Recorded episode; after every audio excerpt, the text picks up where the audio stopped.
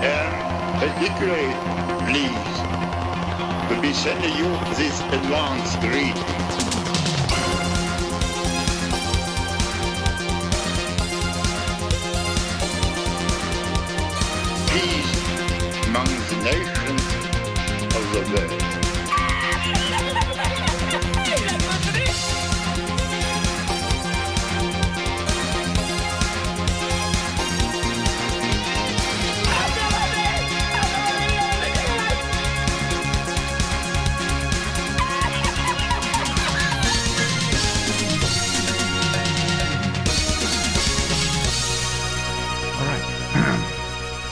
Välkommen till Pedro och Pekka, dina nya bästa vänner. Ehm, det... Awkward. En, en tråkig, en tråkig um, så här, uh, verklighet att behöva bekräfta för sig själv. Ja. När man sitter på toan och skiter, du vet. Nej. Ja, men eh, apropå tråkig verklighet, det är ju liksom någonting vi kommer... Ja, så kommer- behöver man peppa upp sig så har Pekka studerat en bok så som religiösa muslimer studerar haditen. Va? Ja. Eh, han har satt sig ner, han har läst, han har varit i pappas garderob eh, och han har tänkt. Alltså så här, dagens bok och dagens tema, Mm. det är Reload, så blir du återhämtningssmart, heter boken. Skriver av Henrik Fexeus och Katarina Enblad. Mm. Och det roliga med det här är att Pekka har faktiskt en fysisk kopia av boken. Han har fyllt, alltså det är säkert hundra post-it-lappar Ja. i boken. Alltså det är i alla fall så många post-it-lappar att man kan inte urskilja var som börjar och slutar. Eh, så, eh, Och egentligen sådana här böcker borde man ju inte eh, läsa till, till, alltså, Nej. till den uh, noggrannhetsgraden. eh, off, off mics, eh, tror det eller ej, så pratar vi med varandra. Och, eh, vi, vi satt och funderade, liksom, hur kul är det inte när folk kommer hem till Pekka och så säger de att den mest vällästa boken i bokhyllan är just Reload av Fexeus. Och då, och då undrar de kanske, vem, vem fan tar notes här och varför, varför, ser det inte, varför är det inte städat hemma hos honom liksom? Eh, varför smakar maten skit och så vidare? Nej, men till och med liksom jag tog flyget häromdagen och satt där och läste den. Ja, och jag, offentligt också. Jag tyckte att jag fick konstiga blickar. En Och, jag power- tror att blick, power jag tror att blickarna, de koncentrerar sig på faktumet att det finns så jävla många sådana här sidopostit-lappar Ja. bredvid den här pocketen. För det här är ju en bok som man ja, köper på Pocket Store eller Pocket Shop liksom. För typ, eh, alltså som en bundle. Okej, hej. Du vill lära dig om viktminskning, minskning, köp också Reload. Precis. Eh, men, men innan vi kommer in på eh, själva boken så Mm. vill jag, och tyvärr, ni får, ni får lida med mig här. Ni får eh, återigen en uppdatering kring eh, Pekkas hälsa här. Just det. Det är eh, blivit något av en återkommande tema. Men Pekka har tyvärr sen, sen, sen, sen april haft eh, problem med konstant huvudvärk som vill inte, inte ge sig. Ja, det är för jävligt. Det är för jävligt och det, liksom, det har kommit till den nivån att eh, min läkare då har eh, skrivit en remiss till en MRI, alltså MRI-maskin. Så att jag måste liksom eh, ställa, alltså ligga ner i MRI-apparaten och eh, sen så skannar de Pekkas hjärna.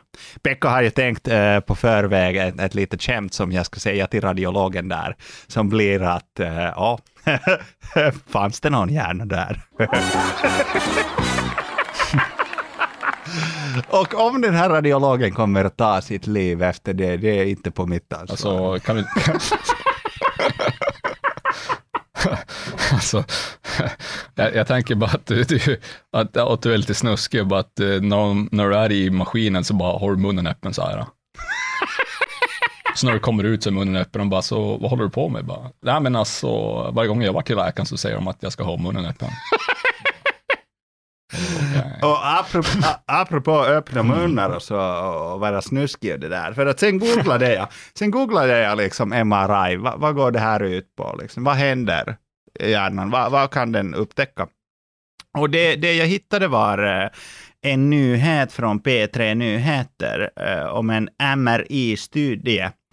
Eh, man ville se vad, vad händer i hjärnan egentligen vid en orgasm.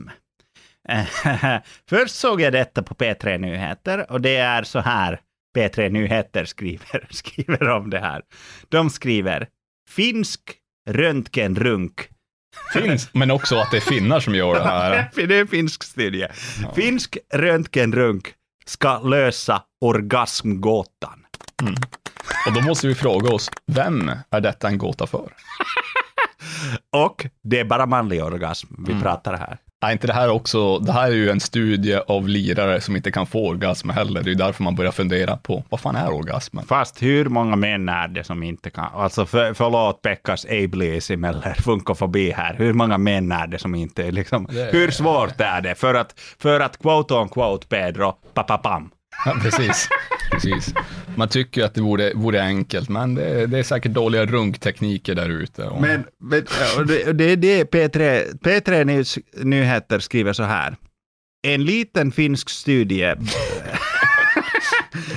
Eh, I en liten finsk studie blev sex killar avrunkade i en magnetkamera. Av vad då för någonting? Alltså avrunkade, jag kommer komma till det. Ja. För att forskare ska lösa gåtan om vad som egentligen händer i hjärnan när man får en orgasm. Eh, forskarna har sett att opioider, som är kroppens egna morfinliknande kemikalier, frisätts i hjärnan när man kommer. Framför allt i hippocampus. Eh, by the way, eh, där jag pluggade eh, i Finland så hette våran campus hippocampus. Men eh, det är ju, lite kul. det är ju tragiskt. Ja, Tragik. jag vet. En del av hjärnan som bland annat har med känslor och minnet att göra. Så då kan vi fråga oss då, var det värt att göra den här studien? Och var det värt att ens rapportera om till omgivningen? Men vet du, eh, som... Det jag vill veta och endast vill veta, det är ju vad var det som runkade av dem? Jo, och vad jag kommer komma till Ja. det. För att det avslöjades inte av P3 Nyheter. Det var mainstream media igen.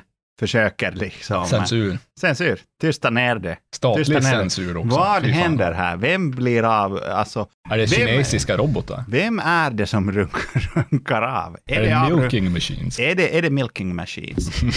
Men då, då var jag ju tvungen att kolla upp liksom själv eftersom mainstream media kan inte. Jag gick in på PubMed och Jag sökte trodde du skulle säga, jag gick in, jag gick in på Flashback. Nej, ja, Pedro, eh, alltså Pekka är en man som går in på PubMed lite då och då, oftast på fyllan och kollar upp olika saker, olika medicinska studier. Så det här, ba, bara för att liksom. Eh, så jag var tvungen att forska vidare själv. Mm. Och ehm, jag har använt min fritid att forska kring detta och jag kan nämna följande. Den här studien, jag laddade ner hela jävla pdf-en, läste den eh, på arbetstid, så ni gärna, ni kära skattebetalare där hemma, ni har ju betalt för det här. Så att, Petropacka. Statlig finansiering. så, att, så att den här studien heter Indigenous Opioid Release After Orgasm in Man. Indigenous. Pratar om alltså att det är... No, endogenous. Endogenous. Ja, okej. Det kan vara en jävla rasspecifik. eh, Jag tagit några infödingar på landet, liksom vadå samer eller? Nej, endogenous opioid release after Okej. orgasm in man. A combined PAT slash e- functional MRI study. Och den är då skriven av Järn med fler från Åbo Akademi. Ja, väldigt intressant. Och, och det som, liksom i en sån här studie så är det ju liksom eh, studier, ni som inte gått på högskola och lyssnar, de som består av en artikel, består av, eh, du har abstract först, där du liksom beskriver hela studien, sen har du background, du har aim, du har methods, eh, discussion och conclusion. Och det som blir intressant här är ju methods. Hur fan gjorde de? Ja. Vem, vem runkade av vem? Ja. Vad fan händer här? Ja, vad händer? liksom? Och det, det, det är så här de beskriver. Det här är direkt ur, ur studien, äh, äh, Järn et al. Mm. Inom parentes. The participants were six heterosexual males, mean age 35.4 year olds, range 25.6 43.2. Participants gave informed written consent and were compensated for their participation. The Hospital District of Southwest Finland's Ethics Board approved the protocol. The study was conducted in accordance with the Declaration of Helsinki. The participants' female partners served as confederates, providing tactical penis simulation. Sca- Sca- uh, inom parentes, scanning details provided in the supplement materials. Det här hade ju kunnat vara ett utdrag från boken Crash, för i helvete alltså. What the fuck är det här? the, the participants were scanned with both PET at baseline and MRI after receiving orgasm uh, leading penile stimulation. Okej, så att de basically hade bara kunnat skriva att de runkade av grabbarna. Alltså, det var ju... Uh, Deras partners runkade av grabbarna. Partners runkade av grabbarna. Ja, precis. Yes. Men alltså att, eh, för det jag gillar med det hela är att man eh, bara, ja det är ett funktionalistiskt språk och så vidare, bara, men basically hand på kuk, runk. Ja. Eller, eller du ska inte säga runka, du ska säga tactile penile stimulation. Precis, stimulation, precis. Och tactile. Ja. Jag vet inte. Beröring. Ja. Mm. Och eh, inte för, för att nämna ännu mer om funktionalism här. Um, the MRI data were acquired using a Philips Ingenuity och sen så säger de modellen på Ja. den här maskinen. Det är ointressant, men det här är intressant. The participant was covered with a blanket and the partner was sitting next to the MRI bed. The partner received auditory instructions to simulate her partner in approximately 10 second blocks. Vad, har- vad har du att säga om det här, Mm. Pedro? Det, det här är ju dekadent, va? det här är ju eh, perversion utan dess like. Det, det, ja nej, usch. Usch, det här är, vet vad, det här är kulminationen av protestantisk kultur. Va? Kan du någonsin tänka dig katoliker hålla på så här, det de har i så fall är sexuella ritualer, va? Eller så kanske de rapar små boys och så vidare. Men att hålla på så här? Ja, alltså det här är ju CP, va? CP är det. Alltså det jag älskar med det här är att, är att okej, dels liksom, okej jag fattar grejen att covered with a blanket. Ja. Det är liksom hyfsat och de är protestanter så Ja. de kan inte bara gå runt med kuken liksom. Men det här... äh, äh, Alltså, sen så du- sitter kan- partnern Pekka, liksom... kan, du- kan du tänka dig att du skulle kunna komma i en sån här miljö? Ja, det tror jag. Alltså, jag, jag hade bara ko- kollat omkring, bara liksom, jag hade bara, jag hade bara locked eyes med forskaren. Bara, Fast det kan du, alltså du, du, du har kanske aldrig gjort en MRI. Men du vet, en MRI det är ju den här stora tuben var liksom... Jaha, så du har ligger- huvudet i den alltså? Ja, exakt. Så du har huvudet i den, så du bara ser liksom maskinen. Ja. Och sen så, men det sjuka här är egentligen, Det här är, du jag... vet, du är i The Matrix inpluggad, du vet, i filmen och sen så har de här robotmaskinerna och bara tsch, tsch, tsch, tsch, mj- mjölkar dig, du vet, som spjänor typ. Ja. Men, Fantastiskt. men det här, det, det, det jag tycker egentligen är sjukt med den här studien är the partner received auditory instructions Ja. to simulate. Alltså så här, lite hårdare, Men, men lite lugnare. Precis, Ta snabbare. det lugnt Minna. Minna, Håll tempot. Minna, håll Och nu tempot. stakar vi, nu stakar vi. Men eh, det här, och jag hade faktiskt skrivit här efter liksom, så att vilka typer av instruktioner får de? Mm. Får de en massa komplexer efteråt? Att har jag inte, tänk om den här mannen kommer typ på tio sekunder och vanligtvis så kräver det, kräver det liksom flera minuter. Eller så är det olika olika gånger vad de vill ha en långsam uppbyggnad orgasm. Eller så vill de ha en rapp jävel för att se om det är någon skillnad i eh, kemikalier som... eh, Också så här, är det, är det en manlig röst? Eller är det en kvinnlig röst? För att jag, jag tror själv att jag hade ha, haft svårare att komma med en manlig röst. En kvinnlig röst kan också upplevas mer kylig, va? Ja. mer alltså auktoritär. Och jag tänkte liksom, det är också en stor fråga, att är den här rösten, Hörs det i hela rummet? Eller har hon typ hörlurar på sig och bara hon kan höra det?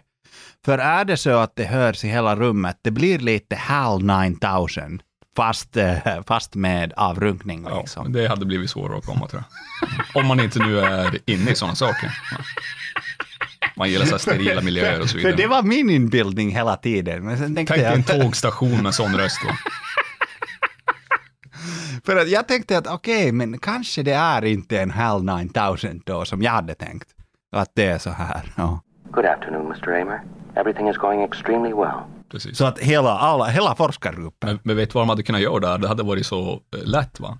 Ifall de hade mera, som i Tyskland, va, legaliserad eh, prostitution i bordeller. Och sen så är de, eh, och sen så är de med i facket. Va? Då hyr du bara in dem, vet du. Mm. Statligt anställda, Mm. prostituerade, för, för specifikt sådana här studier. Ja, exakt. Fantastiskt. Då får alla lön också. Ja. Får kvinnorna lön för att de runkar av? Det är ju unpaid labor igen alltså. Herregud. Först städar de huset och nu runkar de av sina män på laboratorium. Va? Alltså, ska de någonsin få betalt, de här kvinnorna? Det är en, bra jävla fråga alltså. Men, men det stod ju, vänta, det stod så här uh, participants were, um, were compensated Jo, men var det bara mannen Ja, eller kvinnan? exakt, exakt, exakt. Och här har vi, här har vi det. Åbo Akademi, ni borde skämmas. Patriarka, patriarkatet sticker upp sitt huvud ur sanden här. Ni borde skämmas. Och, och liksom någonstans, hur kan prostitution vara olagligt, men det här lagligt? Unpaid runk labor alltså. en, det är ju en sak att runka av sig själv alltså. Ja, Men herregud, för, för vetenskapliga purposes ger de här pengarna. ja, det är det. Annars låter vi näringslivet ta över. Och då kommer det att runkas mycket mer i kukar än vad vi vill att det ska runkas. Det kan jag, det kan jag då tala om. Det är så marknaden är. Va? Runkspekulation. Fredrik Kopsch kommer in där och, och säger att har ni någon gång tänkt hur mycket vi kan effektivisera alla jävla finska runkstudier? Bara- De två eller tre ni har varje tionde år. Liksom.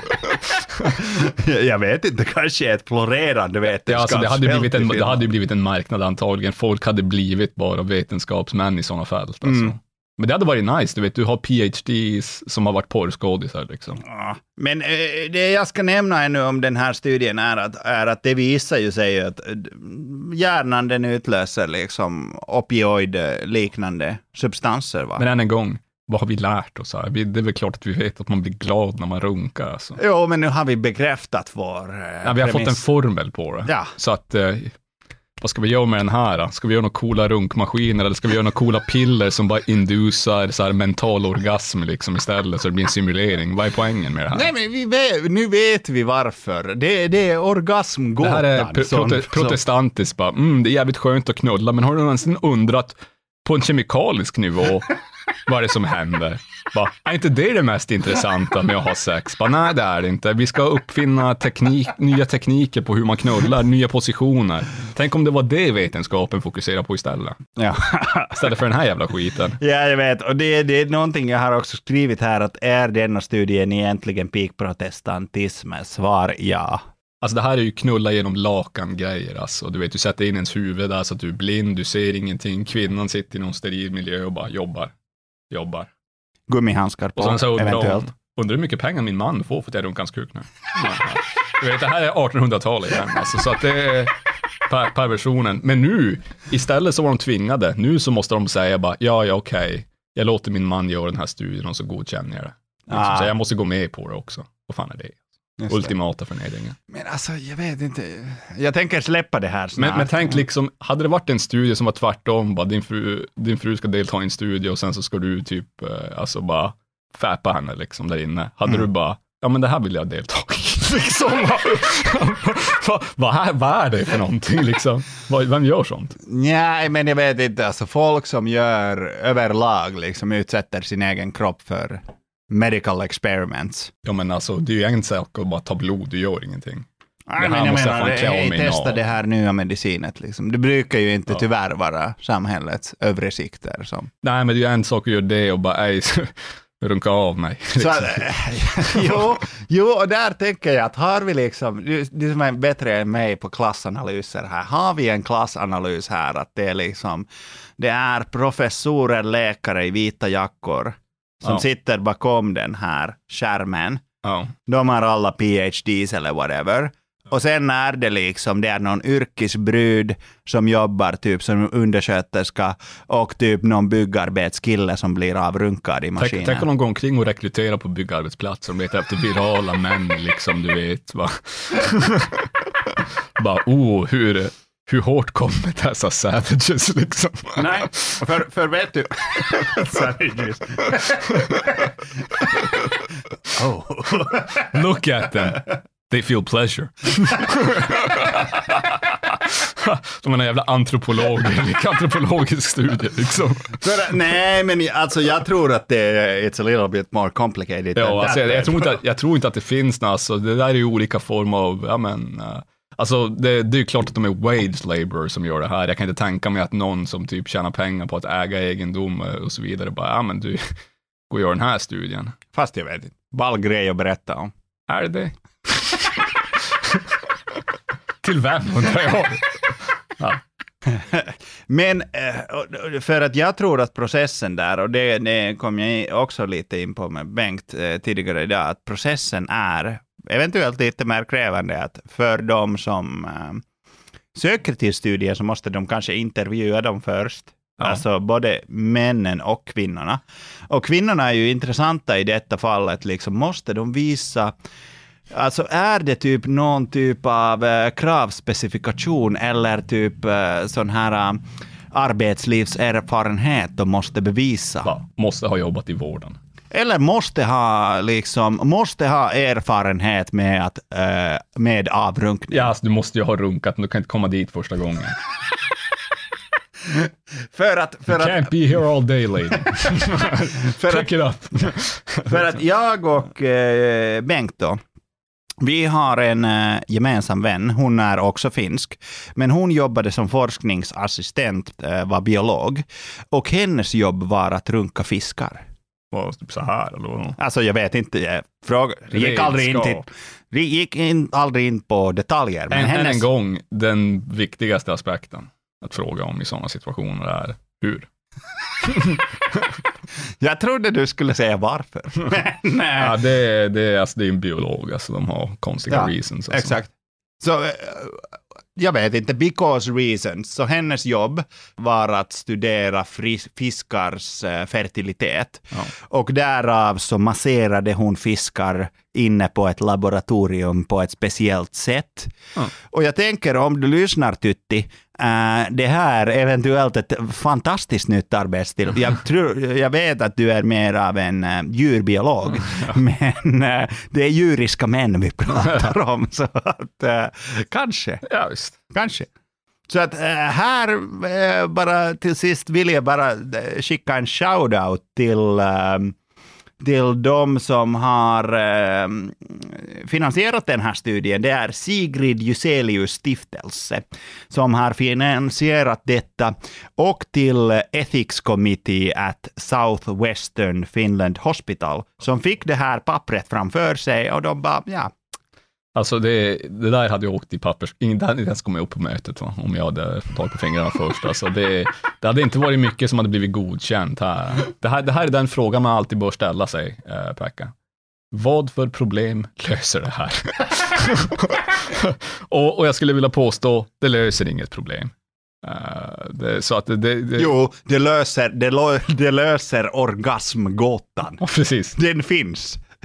Enligt SVT, den ja, finns. Det finns och det, nu är den löst. Jag vet inte vad det här svaret ger oss, förutom att ja, Mm. Men nu vet vi vad som händer inuti hjärnan. Så tänk på det när ni kommer. Nej men, nej, men, men de orden, jag tror att det, det är bra att sätta punkt för den här äh, för diskussionen och äh, gå mera in på boken. Runka mig med vita handskar på Det är enda sättet det kan gå Det var mycket länge sen som jag på All right, Lika Pedro. jag Då ehm, undrar du säkert. Eller kanske inte gör det. Men eh, för uh, sakens skull så säger jag att du undrar. Ja. Eh, att du undrar över varför i all världen vill Pekka prata om en bok som heter Reload. Boken för dig som inte har tid. Mm. så blir du återhämtningssmart av eh, Henrik Fexeus. Ehm, det är ju något av eh, en udda fågel bl- bland eh, de böcker vi har diskuterat. Ehm, Ja, så det är väl ändå i samma, eh, inte genre, men samma um, skala eller grade class som uh, Bronze Age Mindset. Va? absolut. Kanske bättre skriven möjligtvis, alltså ett bokformat, men utöver det så får vi höra vilka geniala idéer den här uh, HR-gurun uh, har att komma med. Men det, det är liksom det, det som jag tänker att ändå liksom, det här är en purely self-help bok. Det är så här, eh, lev mer, tänk mindre, typen av böcker. Precis. Liksom. Ehm, och, och varför vi pratar om det är att eh, jag fick faktiskt eh, den här boken som en sommarpresent från mitt tidigare jobb, eh, ett IT-företag. Um, som en liten sommarpresent så eh, postades den till mig eh, för att hålla oss arbetarna aktiva under sommaren. Ja, just det. Eh, men då föll den i glömska för att nu eh, blir upphittad av Pekka. Under hans tid med, eh, med huvudvärker, eh, ett och annat, eh, så hittar han. Kanske, Pekka, kanske, kanske det som Pekka behöver är reload. Ja, visst, så att du maximerar och optimerar dig själv. Kanske Pekka har glömt sin reload. Ja, okej. Vet? Vem vet? Och, det, det, det kommer vi komma in på. Um, för, författarna till den här boken är då Katarina Enblad.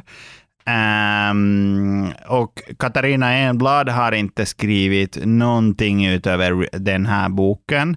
Och Men var det den här Fexeus som har skrivit skiten? Ja, men det är tillsammans med Katarina Enblad. Känner de varandra då? Eh, ingen aning hur de träffades, det får vi ju. Kanske hans eh, moster? jag vet inte.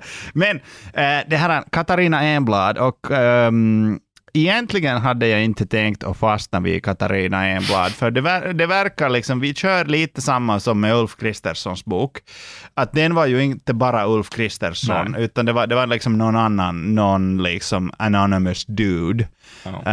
eh, som bara jobbar någonstans. Så det var Ulf Kristersson som var intressant där. Och, och det är liksom därför jag tänkte inte fokusera på den här typiska HR-bruden utan historia eller karisma, utan vi fokuserar på Henrik Fexeus. Ansiktet. och Henrik Fexeus däremot, alltså jävlar, vilken man. Ehm, jag, eh, jag har ju tittat eh, på Henriks Fexeus webbsidor, henrikfexeus.se. Och han, eh, på första sidan då, på, på sidan, så på hans hemsidor, så, så rullar det liksom text så här, vem är Henrik Fexeus? Kan du tänka dig hur han beskriver sig själv? Ja, men eh, jag vill inte yttra de orden. Vem är Henrik Fexeus? Föreläsare. Mm. Vem är Henrik Fexeus? Tankeläsare. Mm. Vem är Henrik Fexeus? En människa. Vem är Henrik Fexeus? En mentalist. Är inte det samma sak som tankeläsare? Och han har, som en liten rolig grej, så har han att han är en 80-talsfilmälskare. Um, så det, det är basically, det är Henrik Fexeus. Kolla in på, på webbsidorna. Och eh, jag vill bara lite innan, innan jag går in på Reload berätta om eh, vilka typer av andra böcker Henrik Fexeus. Vi, jag kommer ju inte läsa någon till. Eh, men det roliga är att man får ju tänka här att Henrik Fexeus, han beskriver ju sig själv så här. Henrik är en internationellt bästsäljande författare vars böcker ofta syns på topplistor över världen. Han skriver om mänskligt beteende, påverkan och relationer på ett sätt som är både roligt och djupsinnigt. Han är också medfattare till succéserien Vincent och Mina Och det är ju den han har skrivit tillsammans med Camilla Läckberg. Aha, okej. Mysigt. Ja, exakt. Sorgen. Den Exakt. tar aldrig slut. Ja, exakt. Uh, Men Henriks egna böcker är då till exempel Reload, så blir du återhämtningssmart. Eller hans stor favorit, Konsten att läsa tankar, uppdaterad och utökad. Jag tror inte uppdaterad och utökad var en del av namnet, utan bara att han har släppt det två gånger. Mm. Eh, fingertoppskänsla, en nödvändig manual i social kompetens. Mm. Han har också skrivit en bok som heter Maktspelet. Sympatiska tekniker för att bestämma över allt och alla. Just det, det låter väldigt sympatiskt. Eh? Han har, han har också en bild som sig själv som en djävul, alltså med hornen, i Jag har sett den, den väcker minnen. Jag har sett den så här på du vet, där de säljer böcker och skit. Bensinmacka och sånt. Guldgruvan. Guldgruvan, det är där de finns böckerna. Jag köper alltid mina böcker och mina pockets där. Ica Maxi. Ta en French hotdog och sen så köper jag en Henrik Fexeus bok. Liksom. Men jag, jag kan tycka att det är den kulturen, eller kulturella så här, um, assemblaget som är okej med honom. Ja. Men han är mycket in, inne på alltså, tankar. Att, alltså att han säger att han kan läsa människors tankar. Han säger att, att han kan, kan få andra att göra som han vill. Och då kan man fråga sig, varför har han valt att bli en C-kändis då?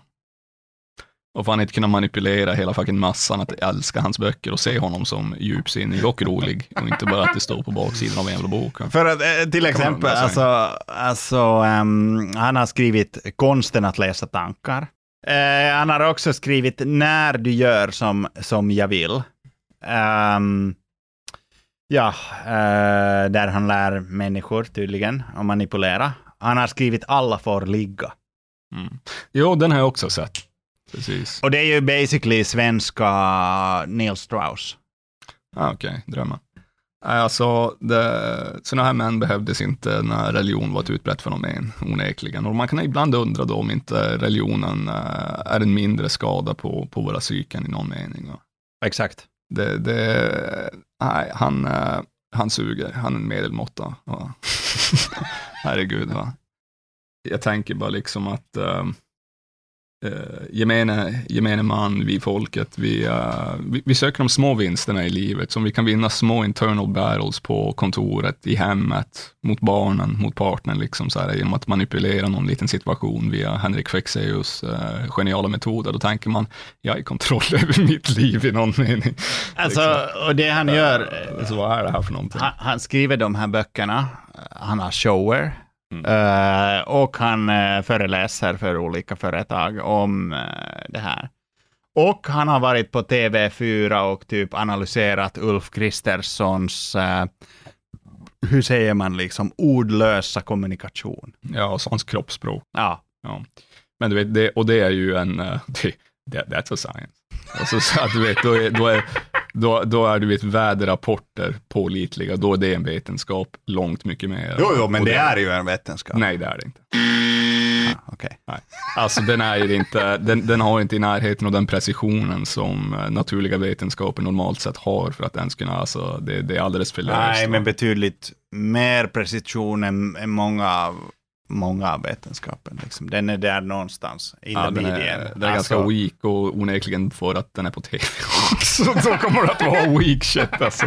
Vad så det är. Vad det, Men eh, okej, så jag, jag har berättat lite om olika typer av böcker han har skrivit. Och och den här som vi kommer att prata om idag, eh, tugga igenom, den heter Reload, så blir du återhämtningssmart, från eh, 2019.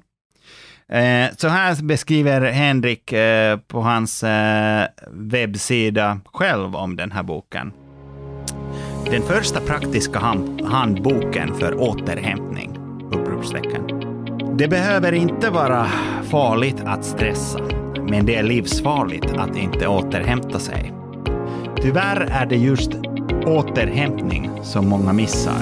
Reload är en handbok baserad på den senaste forskningen som ger dig praktiska tekniker för att skapa ett återhämtningssmart liv.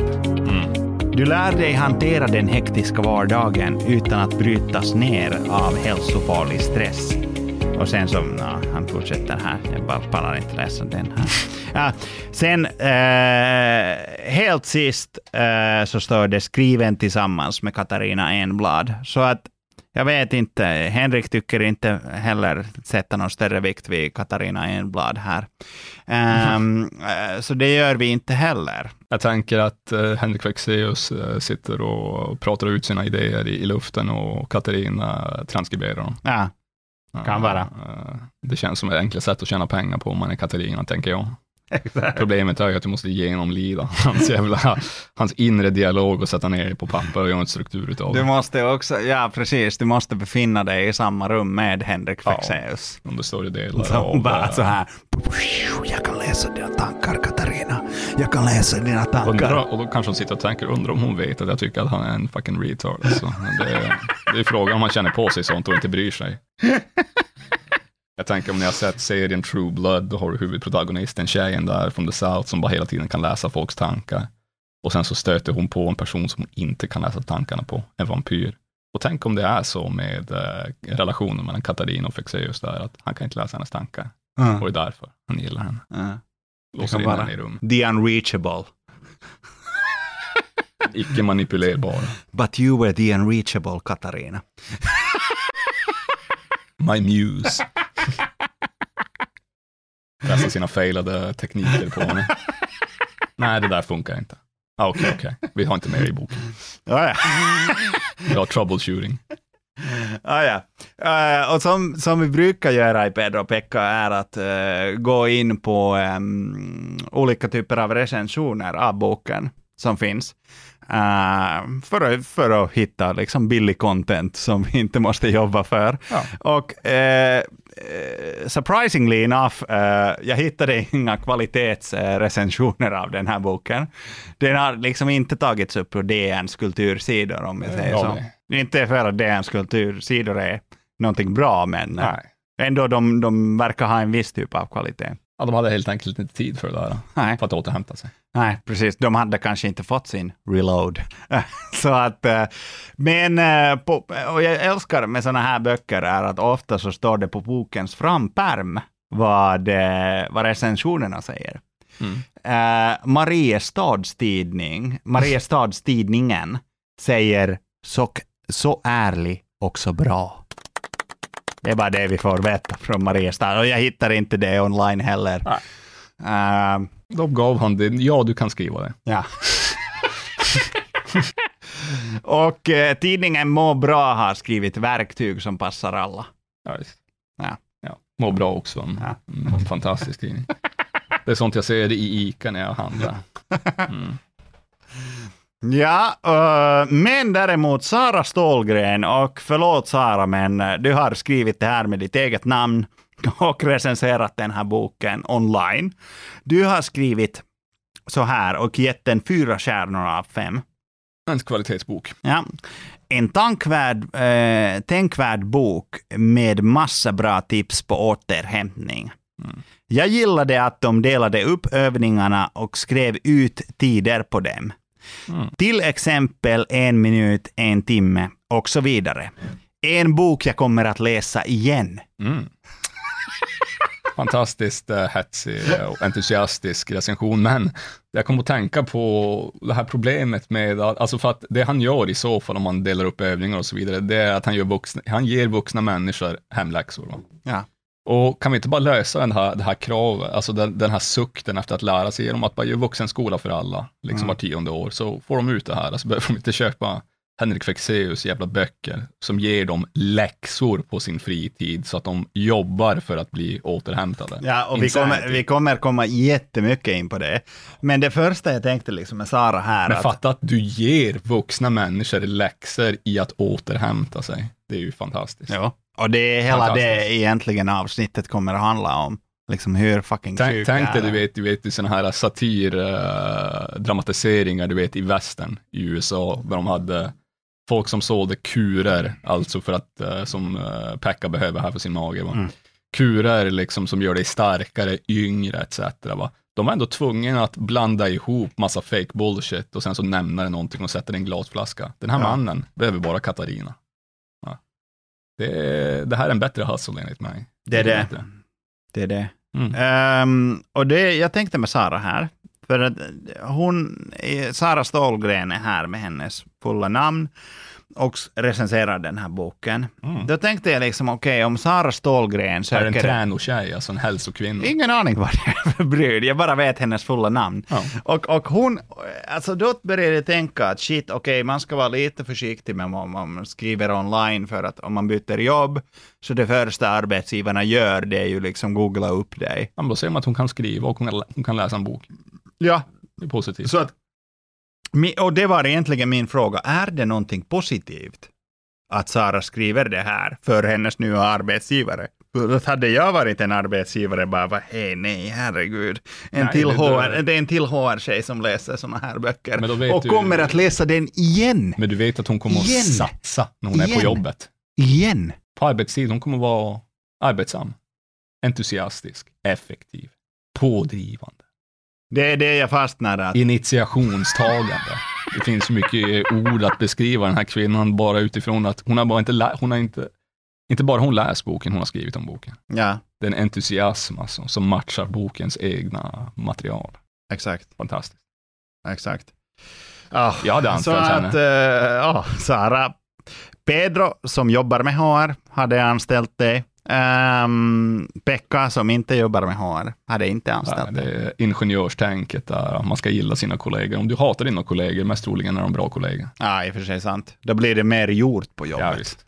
Onekligen. Och vi behöver plugghästar som tar på sig egna läxor som ingen har gett dem. Ja, ingen frågade dig, men det är jättesnällt att du gjorde det här. Och en bok som ger mig uppgifter hemma. Mm. Mm. Exakt. Så blir du återhämtningssmart. Hur blir jag mer återhämtningssmart? Precis. Det frågar du säkert dig. Mm. Ja, visst. Eller kanske inte. Dag in och dag ut. Men vi kan, vi kan spela. How shall I serve my master better? Det är sådana frågor jag ställer mig självklart. Och så här, så här skriver eh, de i inledningen. Det här är eh, ur boken. Kapitel 1, inledning. Hej och välkommen. Vi är glada att just du tar dig tid att läsa de här raderna. Vi vet också att du har lite bråttom. Så vi lovar att hålla inledningen kort. Men det är just den där känslan av att inte riktigt hinna med. Den som alltid finns någonstans i ditt bakhuvud. Även just nu när du läser. Som gör att vi skrivit den här boken. Det är så de presenterar boken. Okej, det här är som frampermen säger. Boken för dig som inte har tid. Precis. Då läser man ju inte böcker, som sagt. Det känns ju som en, en dum sak. Och sen fortsätter de. Om du är som vi tycker, du om att ha mycket att göra. Okej. Du vill inte sluta göra saker. Du vill ju bara göra dem på ett smartare sätt så att du inte går sönder. Så jag vill inte förändras så mycket. Nej. Nej, det är en reformism här. Det gillar vi. Och sen så fortsätter nu. Innan Henrik blev riktigt eh, på allvar intresserad av vikten av återhämtning. Det, det är eh, Katarina, eller vad hon heter, som skriver nu. Ja. Okej uh, gick han igenom en av de tyngre perioderna i sitt liv. Allting ble- blev, som det heter, för mycket. En dag fann han sig vandrandes fram och till, tillbaka i sitt kök, likt en manisk professor Baltasar, med en bröstkorg som hotade att explodera och tankar som snurrade runt i en vansinneskarusell. Så han är ju en marknadsman och inte en vetenskapsman. Då. Så att eh, vi ska ta det jävligt lugnt där. Manisk professor. Vad var det för geniala idéer som studsade omkring i det där jävla kraniet? Det kanske vi undrar. Det var material till den här boken. Och, och jag vill liksom särskilt, liksom, det där är, det där är ba- bara en rolig bicitat. Men, men det här att de säger, du vill inte sluta göra saker, du vill bara göra dem på ett smartare sätt, så du inte går sönder. Och här, förlåt Pedro, jag brukar ju inte vara den djupa av oss eh, två. Jag brukar ha liksom de där normie-takesen på saker och ting. Men ibland normies, de kan, eh, de kan, liksom, de kan vara där och De kan gå för långt. de, de kan vara där och, och, och peta med två fingrar Ja. in i det djupa. Um, apropå uh, MRIs och så. Ehm, det, är, eh, det, det- här är liksom egentligen Pekka Storas fru, fru, eh, frustration till bokens bakomliggande ideologi. Ja. Och inte för att gå full Slavoj Zizek här, I already am eating from the trash can all the time. The name of this trash can is ideology. everything is ideology. det är det som skapar eh, irritation för mig. Det är en nyliberal världsordning som finns bakom sådana här eh, självhjälpsböcker. Det är upp till individen att leva hälsosamt, att inte bli sjuk, att inte få utmattningssyndrom. Ja, jo. Varför? Varför? När bestämde vi att det, det ska vara ansvar så att, så att det ska ligga på individen att vara så produktiv som möjligt? Jag säga, unna dig själv att gå in i väggen alltså. Dig själv det. Vad har vi sjukhusförsäkringar, eller vad heter det, Försäkringskassan till? Ja. Gud förbannat alltså. Eh, nej, men jo, nej, uh, håller med. Uh, håller med, det, det är väldigt märkligt. Va? Eh, men det är också, alltså, det, det som gör en sån ideologi perverst, va? Så att även om man inte gör någonting åt sitt tillstånd, va? att det suger, va? man behöver inte älska det i alla fall. Nej. Det som är perverst är ju liksom, man, la- för att tala så, bara, I love my chains. Skaka med dem så här, det är inget problem, jag älskar det. Nej, jag vet. Jag ska bara Herregud. arbeta på ett sånt vis att de inte skaver när jag gör mitt arbete. Va? Ja. Det är lite av det tänket. Va? Och det är ju som, eh, lite, eh, alltså det är ju inte hälsa egentligen. Va? Egentligen är det ju inte hälsa. Nej, och, och så här, alltså, jag som liksom en centrist nattososse tycker ju någonstans att visst, man har också liksom eget ansvar för hälsan. Jo, ja. Men det här, it's, you're taking it too long man. alltså så här, hur blir jag en, en fucking maskin? Hur, hur, hur, hur funkar jag som en dator med bara inputs och outputs? Tänk om man, eh, det här var ju transhumanistdrömmen på, alltså, du vet när industrialismen började, började ske, liksom så här, sett 1800-tal och sådär, när det började dra igång på allvar. Eh, så var ju fantasierna, och det här fanns bland till och med gamla så här, Sovjetkommunister tror jag, Mm. att det skulle finnas en dag liksom, där du kunde reglera alltså sådana här typer av saker. Mm. Alltså på en klocka eller på, alltså du har en central nervous system så kan du kolla, ja men så här mycket endorfiner har jag. Det här är min eh, fysiologiska värdesättning, det här är min eh, psykiska liksom, värdesättning, så har en formel liksom, som varierar Exakt, på vad det är. Och sen så kan du justera den själv, va? det vill säga funktionalisera kroppen helt och hållet va? så att det blir som en station. Mm. Eh, och det här är ju, alltså sådana här tekniker är ju inte det, alltså är ju inte literally det. Men det är samma sak, va? så det är bara i, i abstrakt form. Va? Saker du gör för att manipulera, typ. Känner du dig inte glad nu? Gör de här övningarna så kommer din kropp att kännas pigg. Va? Bara, ja, men jag hatar fortfarande mitt liv, alltså. men kroppen känns pigg. Bra. Good for me. Liksom. Sådär. Ja, ja, Jag kommer, jag, kommer, jag kommer att återkomma till mycket av det där under eh, det här avsnittet och avsluta med någonting som kallas för healthism och, och fråga varifrån det här utgår. Det är egentligen den styrande liberali, eh, ideologin tillsammans med nyliberalism som Ja. är liksom den drivande kraften bakom självhjälp här. But for now, jag tycker att vi kan eh, bara fokusera på hur jävla retarded den här uh, boken är. Alltså, det, det, är, det är bara liksom in, enjoy the fucking ride. Liksom. Ja, visst. liksom, det är... eh, Nu ska ni få höra vad alla nerds gör för hemläxor självmant. Va? Exakt, exakt. Ehm, och då kommer vi in på... ehm, ni vet ungefär vad boken handlar om. Så vi kommer in på kapitel två. Välkommen till Reload. Och jag gillar också att de använder ordet reload, alltså på svenska. Du skulle kunna mm, kalla det för återhämtning. Men det är inget nå- bara, inte action, reload är lite, du vet. ja, men det, är, det är ingen svensk term. Det, det, Re- ready to kill alltså. Ja. Reload. Och eh, i Välkommen till Reload, konsten att leva i full fart, Ja, just det, som en kula, vet du. Ja, ja, ja. Det var, det var hel, hela boken är utifrån den metaforen. Och det här, apropå du som älskar, eh, eller älskar att prata om funktionalism, inte Ja, ja. älskar funktionalism.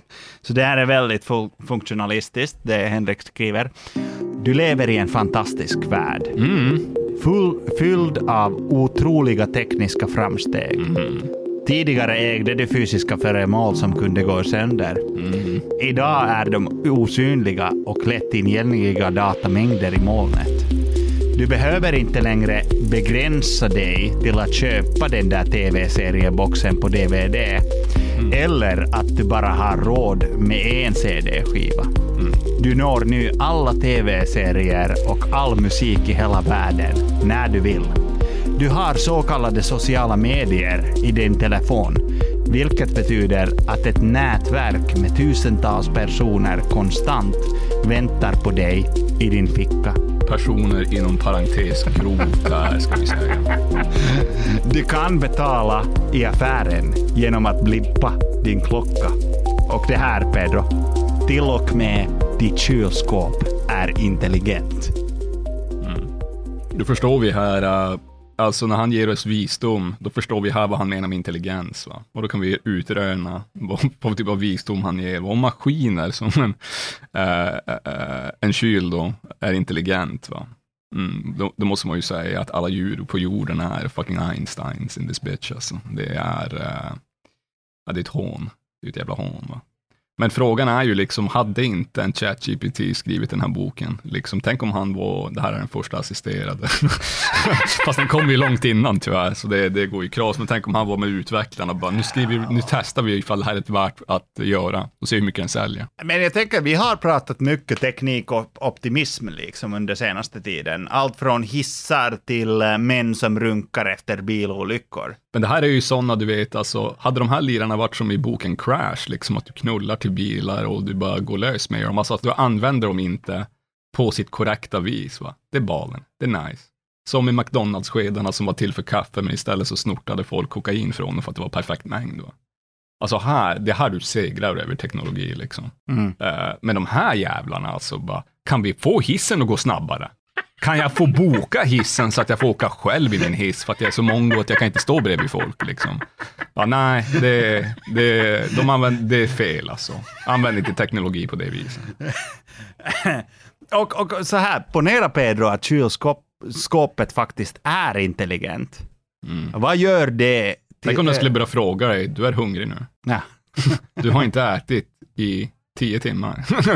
Sånt. Eh, alltså, och vad gör det folket till? När folket spenderar sin fritid på arbetsgivarens begäran med att leva, eh, läsa sådana här böcker. Blir vi egentligen dummare än våra kylskåp? Alltså vi, vi är ju onekligen dummare än våra kylskåp på det sättet att um, det, har tagit, det kanske har tagit lite för länge att inse detta, va? men det var vissa, vissa smarta fransmän back in the day som insåg det, va? att eh, fritid är bara en invertering av arbetstid. Så fort du delar upp tid på det där viset mellan fritid och arbetstid så kommer de båda att bli, att behandlas på nästan samma sätt. Mm. Nu måste du ta tillvara på din tid. Mm. Och i så fall återhämta det, men kan också vara, oh, nu måste jag uppleva saker för sen ska jag till jobbet och då upplever jag ingenting. Exakt. Så nu måste jag, så måste jag planera min lycka protestantiskt här och göra ett schema för den. Liksom, nu ska jag göra si, nu ska jag göra så. Nu berättar jag till kollegorna vart jag varit på semester och vad jag har upplevt och så vidare. Sådana här saker. Det kan ju också vara en sån här grej, liksom att återhämta dig. Liksom så här. Jag åker på semester, inte för att det är kul upplevelserna, men för att jag återhämtar mig. Jag gör det för mig själv. Va? Va? Va? Vad betyder det? Jag är en maskin och jag måste på en power down. Liksom, så jag åker till någon resort med en beach och all inclusive, så behöver jag inte tänka. Du vet, alltså jag tänker det är eh, som i South Park-avsnittet med, eh, du vet det här, eh, det finns en, eh, fan vad heter det, en, en, en typ av gymmaskin som Shake weight. Stans, ja, shake weight, Mm, runkmaskiner. shake weight, ja. Och sen så säger Stans farsa liksom där att eh, I need reload. Eller någonting liknande Mhm. liksom. Och då blir han avrunkad. Och liksom, då, då släpper liksom hela den här hobbyn med cream freeze och, och så You just need to fuck alltså. Ja. Det var för mycket sublimering av sex där. Samtidigt, det, det är exakt, eh, om du har sett den filmen, uh, um, Kubrick-filmen, Ja. uh, vad den heter, med Nicole Kidman och Tom Cruise, du vet, Ice Ja, White Shut. Ice White Shut. I Ja. slutet, du vet, efter de har haft sina fantasier, han har gått och kollat bakom kulisserna hur rika har ritualiserat sex och så vidare, så bara säger hon till honom, till honom när de sitter i sängen, I just think we have to have sex, we Mm. have to fuck, och så slutar filmen. Ja. Och då upphör alla de här fantomerna. Ja. Och alltså... Och de här människorna, alltså du behöver bara slå bara på Netflix och ha inte ångest. Ja, Det är, ibland är det bara, du gör det bara. ja. Det är mindre skadligt. Exakt. Och eh, sen vill jag komma in på ett annat citat här från eh, boken om eh, kokta grodor. Han skriver så här, eh, Henrik då. Ehm, Ofta hinner vi inte ens fundera över de långsiktiga konsekvenserna av vårt sätt att leva. Vi börjar alla bli, quote on quote, kokta grodor.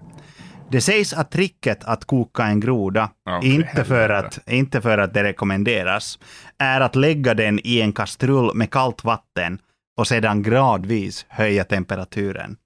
Grodan märker inte att det blir varmare och sitter därför kvar i kastrullen tills den har kokats levande. På samma sätt har vi slutat lägga märke till hur vi blir påverkade av alla de påfrestningarna, ekonomiska, psykologiska, känslomässiga, fysiska, tidsmässiga, som den moderna tillvaron kastar oss ansi- i ansiktet. Men det är inget fel på den moderna världen. Nej, nej, för det är ju perfekt som man sa tidigare. Det vi ska bara förändra är de här äh, Nej, det är du. Det är du. Ja, ja, precis. Det är du. Det är, alltså att eh, det, på något sätt så måste han ju ändå känna sig bara, alltså jag hade ju tänkt om jag skrev en sån här bok, jag ska ju inte nämna de världsliga faktorerna, för då kanske de börjar förstå liksom att eh, det här Det är världen som bara. Varför nämner jag de här sakerna ens? Alltså Jesus Christ. Alltså om du ska nämna orsaker, personal, personalisera dem istället liksom med din familj, med din specifika arbetstid, din dåliga chef, för det finns bra chefer. Alltså han är ju inte ens bra på det här enligt mig. Nej. Det här är ju dangerous. Alltså, jag hade ju inte, hade jag varit en arbetsledare bara, ej, är du dum eller? Ja. Du kan inte, du nämner ju alla problemen för i helvete, hans- som de inte har kontroll över. Och han säger ju alltså att, alltså att vi är alla, vi börjar bli som kokta grodor. Ja. Som egentligen för mig, det är peak late stage capitalism. Det Ja. är, det är lite som eh, på midsommar när ni dansar runt eh, stången där, ni svenskarna. Alltså, istället för eh, små grodorna, bara ropa ut kokta grodorna, kokta grodorna. Det är lustigt att säga. Ej, ej lustiga att se. De är inte så roliga att se. Men sen och så, eh, ja. sen så, som Pedro sa tidigare här när vi pratade om den här boken, så sa han till mig eh, väldigt blacked bild citat här från Pedro, men han sa att alla är vi små grodor som inte vet, eh, som inte vet varför vi inte hoppar längre. Stå på marken. Fötterna är planterade. Vi har förlorat våran grodhet, så att en, säga. en groda som inte kan hoppa. är det en groda?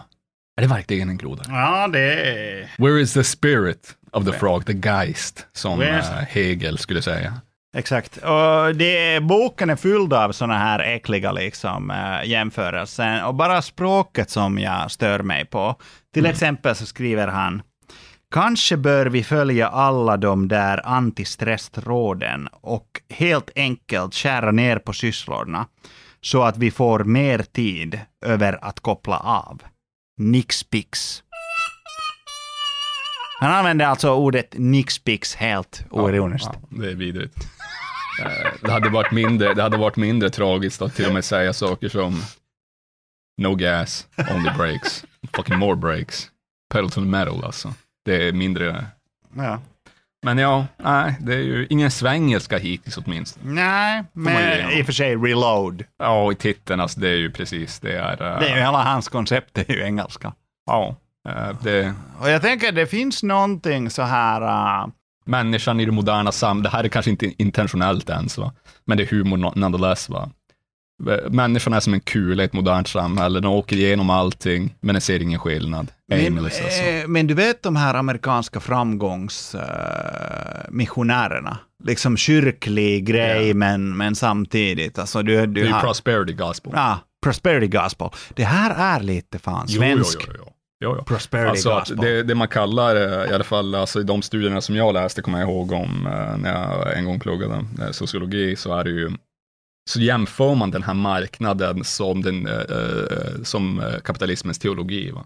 Mm. Eh, Och då är det också, det finns också rent utav kyrkor som blandar, som mixar ihop då, alltså oftast pre- presbyterian eller protestantiska kyrkor i USA, som blandar ihop med advertising agents och självhjälpsgurus och sen så gör de program för att skapa små arbetsritualer som laddar upp folkets eh, emotionella eh, energi. Det finns teorier om det där i sociologi också, att eh, goda relationer va, laddar upp dig, eh, i alla fall psykiskt, även om din kropp är trött, va, så att du upplever dig glad och arbetsam och så här, öppen för andra människor och så vidare. Och så, vidare. så ja, det finns hela fält om det där, va, men det är, som du säger, det är en viss typ av, eh, alltså, Prosperity... eh, Ja, visst. Här istället du vet att du ska spara dina pengar, vad som det var förut. Va? Du ska ackumulera pengar och ha dem och investa, investa i ditt land. Alltså som du äger din property och då kommer du till himlen för att det visar att det går bra för dig på jorden är tecken att du ska vara i himlen. Va? Här istället så är din property time Mm. och återhämtning, det vill säga fysiologisk och fysisk tillfredsställelse. Enda skillnaden är funktionalismen här. Ja. Men det är samma struktur va? mellan dem. Alltså att om du fördelar din tid bättre, det är du som är Gud nu va? Över din tid och du ska manipulera tiden nu va? ja, och apropå tid alltså, tro fan att Henrik Fexeus tar hissen. Ja visst, Ja, ja. Det är time. Time, Time. is money. time is money. Time is money baby. Ja visst, ja visst. Frågan är ju om han inte borde, jag vet inte, han borde lära sina tekniker, alltså jag skulle kunna börja tro på honom, en mentalist, och att han kan det sociala spelet, ifall han lär Ulf Kristersson att bete sig som en människa och framstå som en människa, att han tränar honom i ett par år, och sen så presenterar han igen Ulf för allmänheten. Ulf 2.0. Precis, den sociala mannen. liksom. Vanligtvis brukar man säga att människan är en social varelse. Inte i Ulf Kristerssons fall. Han, måste, han var tvungen att förvandlas via Hennis Fexeus trollkonster. Det är helt fantastiskt. Och vet du, det, det var bra för att du, du nämnde det där med, eller det var jag eller du, whatever. Vi, vi är inte så noga Det med, eh, med, med äktenskap. intellectual property. Det är, Vi det, är intellektuella kommunister Det, det, det, det är en enhet här vi pratar om. Men, men, men att du nämnde det där med um, prosperity gospel. Ja. För att en grej är ju att det här, och, och sådana här böcker, man kanske inte tänker på det. De men, det, men, alltså. men, men det är fan kultliknande. Jo, alltså det är ju väldigt liknande tekniker och alltså i form av alltså bara tekniken av preaching som de uh, För att, applicerar. eh, och, det här ska jag säga liksom, Henrik Fexeus, som jag har omnämnt honom, honom till HR-folkets andlige ledare, skulle jag kunna kalla honom för. Ja, deras profet Muhammed, Ja, ja. There's the prophet. the prophet. The, the prophet Henrik. För att profeten Henrik skriver under, eh, under rubriken Vad är reload? Så skriver han Det är ett koncept för honom alltså. Ja. Ja, det är inte bara en titel. så, så skriver han När vi skriver om re- reload vill vi sätta fokus på hela dig och inte bara din kropp. Alltså, och sen är det kursiverade meningar som om det vore hadither. Eh, det är reload tar hand om hela dig, både kroppen och knoppen. Reload är konkret och effektivt. Det här är bara ny gud alltså. Reload går ofta eh, förvånansvärt snabbt. Och det är, det är någonting du ska repetera dig. Alltså flera Vet gånger. du vad som är intressant? Den är cyklisk. Som för abrahamiska religioner, naturreligioner. För att Okej. som att du måste återhämta dig, du blir utmattad, du måste återhämta dig, du måste utmatta honom. Ja. Eller hur? Så här blir tid, eh, alltså, här blir tid som en klocka, basically. Aha. Med olika, där olika delar av klockan representerar olika faser då i din utmattning och återhämtning. Så, alltså, så det är väldigt märkligt. Va? Eh, Men det är ju naturreligionsart, att det är new age. Det är alltså, allt det där är ju postmodernt. Va?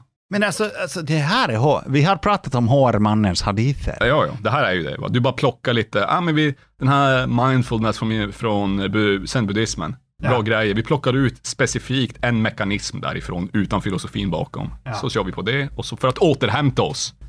Inte för att nå upplysning, Ja. men för att återhämta oss. Så man måste ändå säga att mäns, människans målsättning va, var transcendental i början. Va? Mm. Nu är den bara, eh, får jag mer tid liksom? alltså målsättningen är väl, alltså det är väldigt snävt nu va, det är tragiskt. Vad säger Pedro och Pekka? Alltså, jag skulle säga att du har den tiden du har. Du kan inte... Vi har inte ens tid.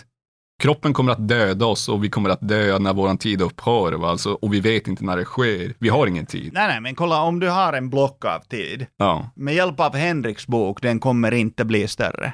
Nej, alltså det blir bara mer arbetstid alltså, i slutändan. Alltså om man definierar arbete som någon som ger dig en order, va?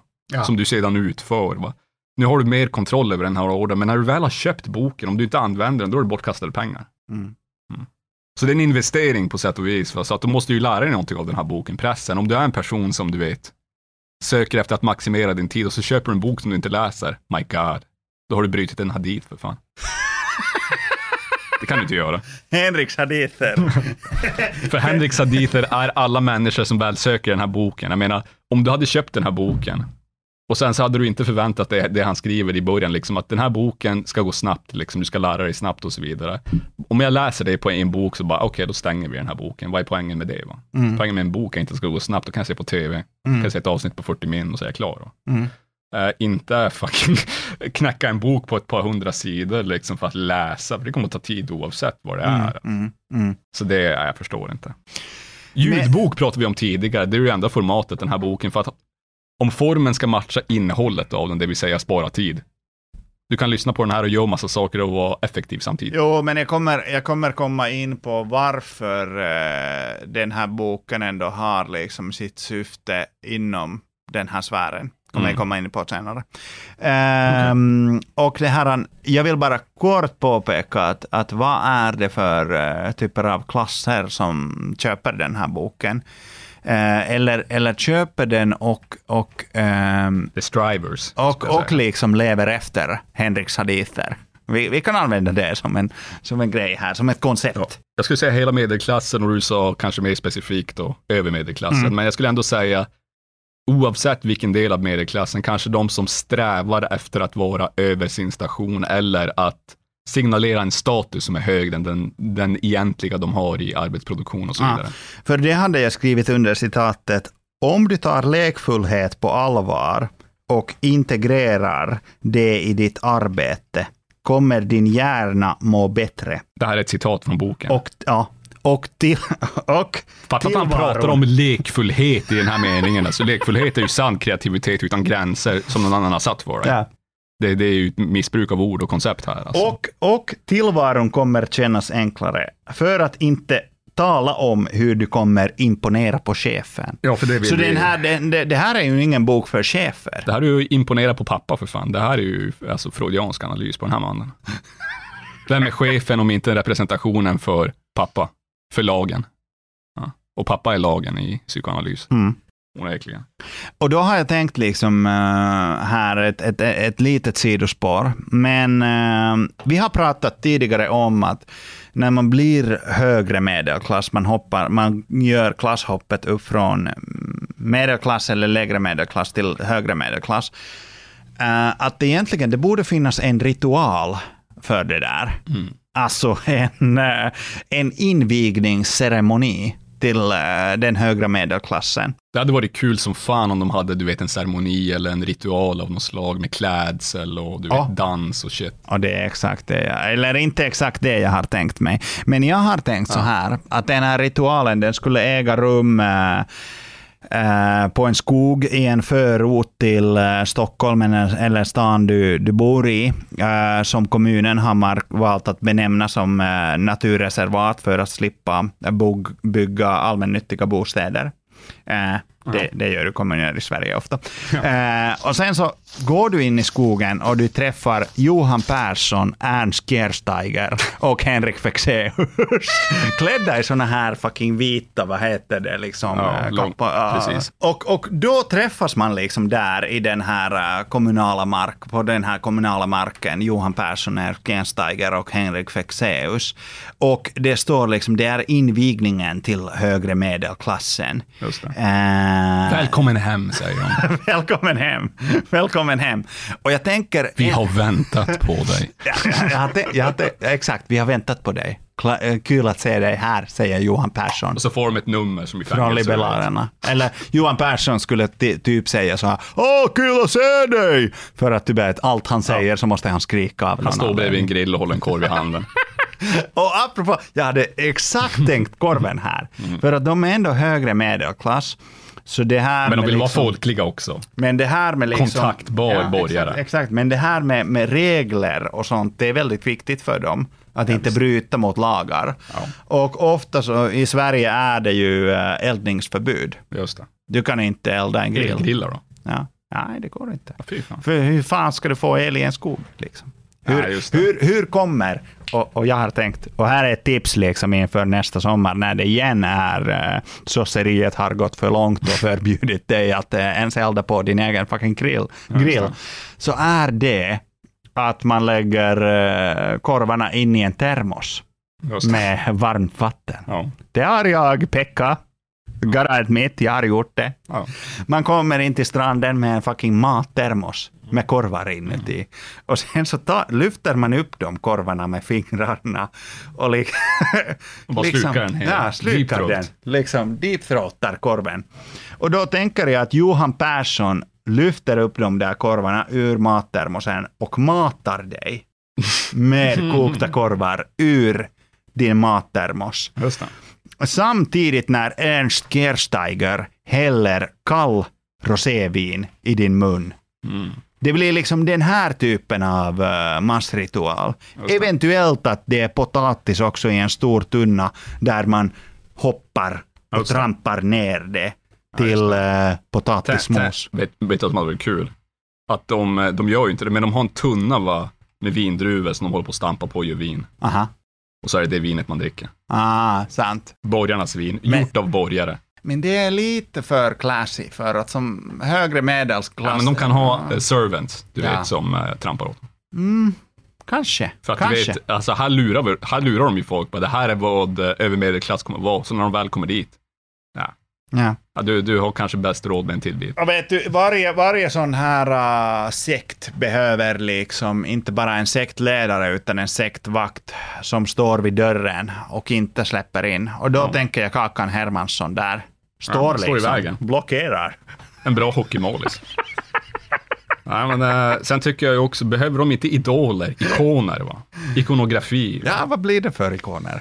Ja, alltså på, på, om du är en smart eh, företagsledare va, och, och företaget har existerat en stund, men om den inte har det, då måste du hitta på en historia. Va? Och då har du tidigare arbetsledare, giganter inom företaget, vad då bilder på dem och målningar. Va? Ja, du går stories, folk pratar om dem. Liksom. Det här gjorde Bosse i sin dag och så vidare. Sådana där saker. Va? Och sen vill man efterleva de här och bli, du vet, the next Don Draper så att säga, på företaget. Mm, mm. Men om du inte har, om du är Fexeus och du vill ha eh, evangel evangelistiska hälsofreaks, liksom, bara, ja, men det, det är bara att låna, det finns ju hur mycket som helst i hinduismen och sen så bara kallar de något annat. Liksom. De tar inspiration från vad som helst. Då. Många Mm. fascister som gjort det och det har ju gått bra. Och de här människorna, de är inte smartare än fascister. Nej. Nej. Nej, det är sant. Och, men eh, som en slutpunkt där, med, med, jag tänker att om, om Sverige vore liksom ett tv-spel, så skulle definitivt liksom den här, eh, den här familjepappan som kommer till stranden med eh, korvar i fucking termos, han är final boss. Han är Sweden final boss. Försök komma förbi den där jävla mannen och starta din grill. Alltså, Ryssen kommer inte att ta över mitt Sverige, säger han. Mm. Här, här lever det här är folkkorvens land.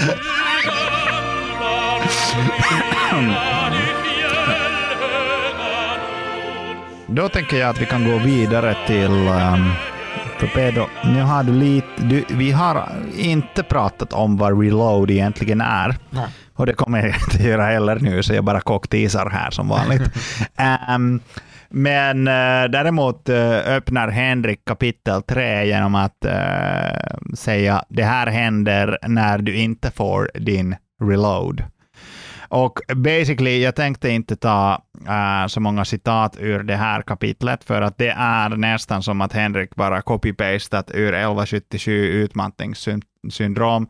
Och vad är äh, symptomen för det? Det är im äh, immunförsvar blir sänkt, man går upp i vikt, man, ens nervous system äh, påverkas. Ehm, risk för hjärt och kärlsjukdomar, rubbningar i ämnesomsättning. eh, man får större mage, som är intressant att han nämner det två gånger. Inte bara att gå upp i vikt, men du får också större Det mage. vill man inte ha. Nej. Kan man inte vara med på joggingmötena på jobbet. Just det, just det. Vi såg det idag. Run and talk. Run and talk. Run and talk här eh, i uh, Knäckebyhult. Ja. Exakt. Eh, vi såg en, eh, en grupp män, alltså kanske 20 stycken, som verkade alla jobba inom finanssektorn och hade en run and talk. Ja. Och de sprang liksom bara fram och tillbaks. Inte ens en nice joggningsrunda med gruppen. De hade gjort en bana. Ja. Mm. De har gjort Där man världen, vänder om alltså. världen till en runt. bana. Ja. Eller- tv-spel. Gamified. Ja. Jävla sossar alltså. Ja. Nej, Och men, jag eh, undrar, är det där någonstans man äh, sållar bort agnarna från vetet, eller hur? äh, Flåsarna så att Ja. säga. Mm, Mhm. fettorna. Ja, fettorna. Ja. Nej, alltså, ehm, du, du passar ju ganska bra in i teamet Bosse annars, men det där jävla flåsandet. Jag hör inte vad du säger alltså. Förstör hela mötet. Det tar dubbelt så lång tid. Vi måste Så att, eh, så att, herregud, och, och, och ehm, jag tänkte liksom så här, eh, inför den här boken så, så bad jag faktiskt Pedro som ändå har liksom kunskap om sociologi att betitta liksom en viss studie om, eh, om self-help, mindfulness, hela den här genren. Uh, och jag undrar, du har läst en studie, har du någon take på den här studien som jag kommer länka i show notesen? Så- Ja, alltså läst och läst vad jag har läst inledning med, så att säga. Uh, och det var ett par saker som slog mig som var lite humoröst. Va? Men uh, uppsatsen heter, eller skriften heter The Neoliberal Citizen. Och man kan säga så här att det hon skriver här i inledningen är basically de människorna som söker information på marknaden då, Eh, som skulle göra dem gladare, mer hälsosamma, mer eh, framgångsrika eller prosperous är ett mycket bättre ord på engelska måste jag säga. Vi har inte riktigt det på svenska där. Framgångsrika är inte ett bra ord, kanske finns ett annat, hur som haver. Individer som alltså söker självhjälp och eh, personlig empowerment, litteratur och då tekniker. Ja, teknikerna är ganska viktiga.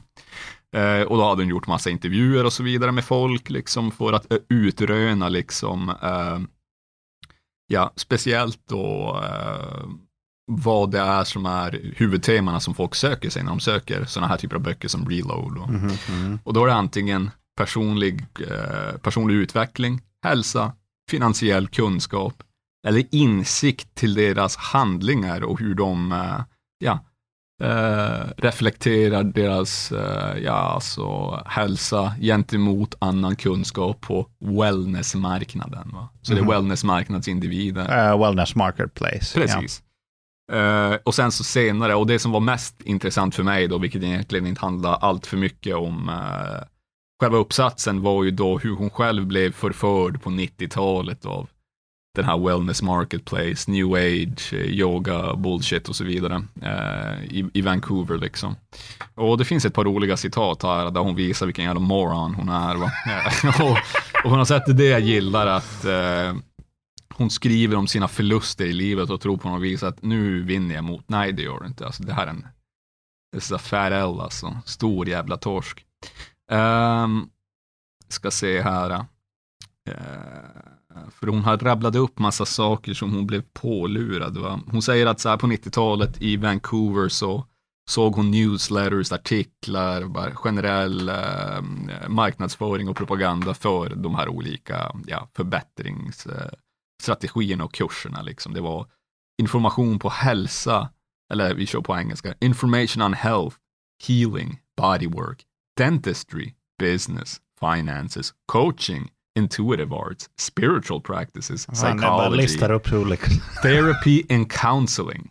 Ja, det var här de sakerna som hon sökte ut och gick kurser på alltihop. Va? Det här, det här är ett jävla kit alltså, så att du blir en bra människa. Det här är den nya moraliska kompassen. Liksom. Mm. Till vilken utsträckning tar du hand om dig själv? Till, vi- till vilken utsträckning är du den bästa du? Ja. Mm. Och det är ju det Henrik och eh, Katarina här frågar. Frågar. Ja. Och det är därför Pekka fick den här boken som uh, sommarpresent. Just innan semestern. Men frågan, erbjuder han yoga som hon har prövat? Mm. Hon, prövar, hon har prövat fyra eller fem olika yoga. Hon säger hatha, vinyasa, kundalini, dru, power, ashtanga och hatha flow. By the way, vita, alltså. vi- vita kvinnor i medelåldern äh, måste sluta med yoga. Ja, Det, det, det, we've had enough. Och man kan ju inte gå på gym för att göra yoga. Det här är ju, det här är ju temple shit, sacred shit, håller på sådär.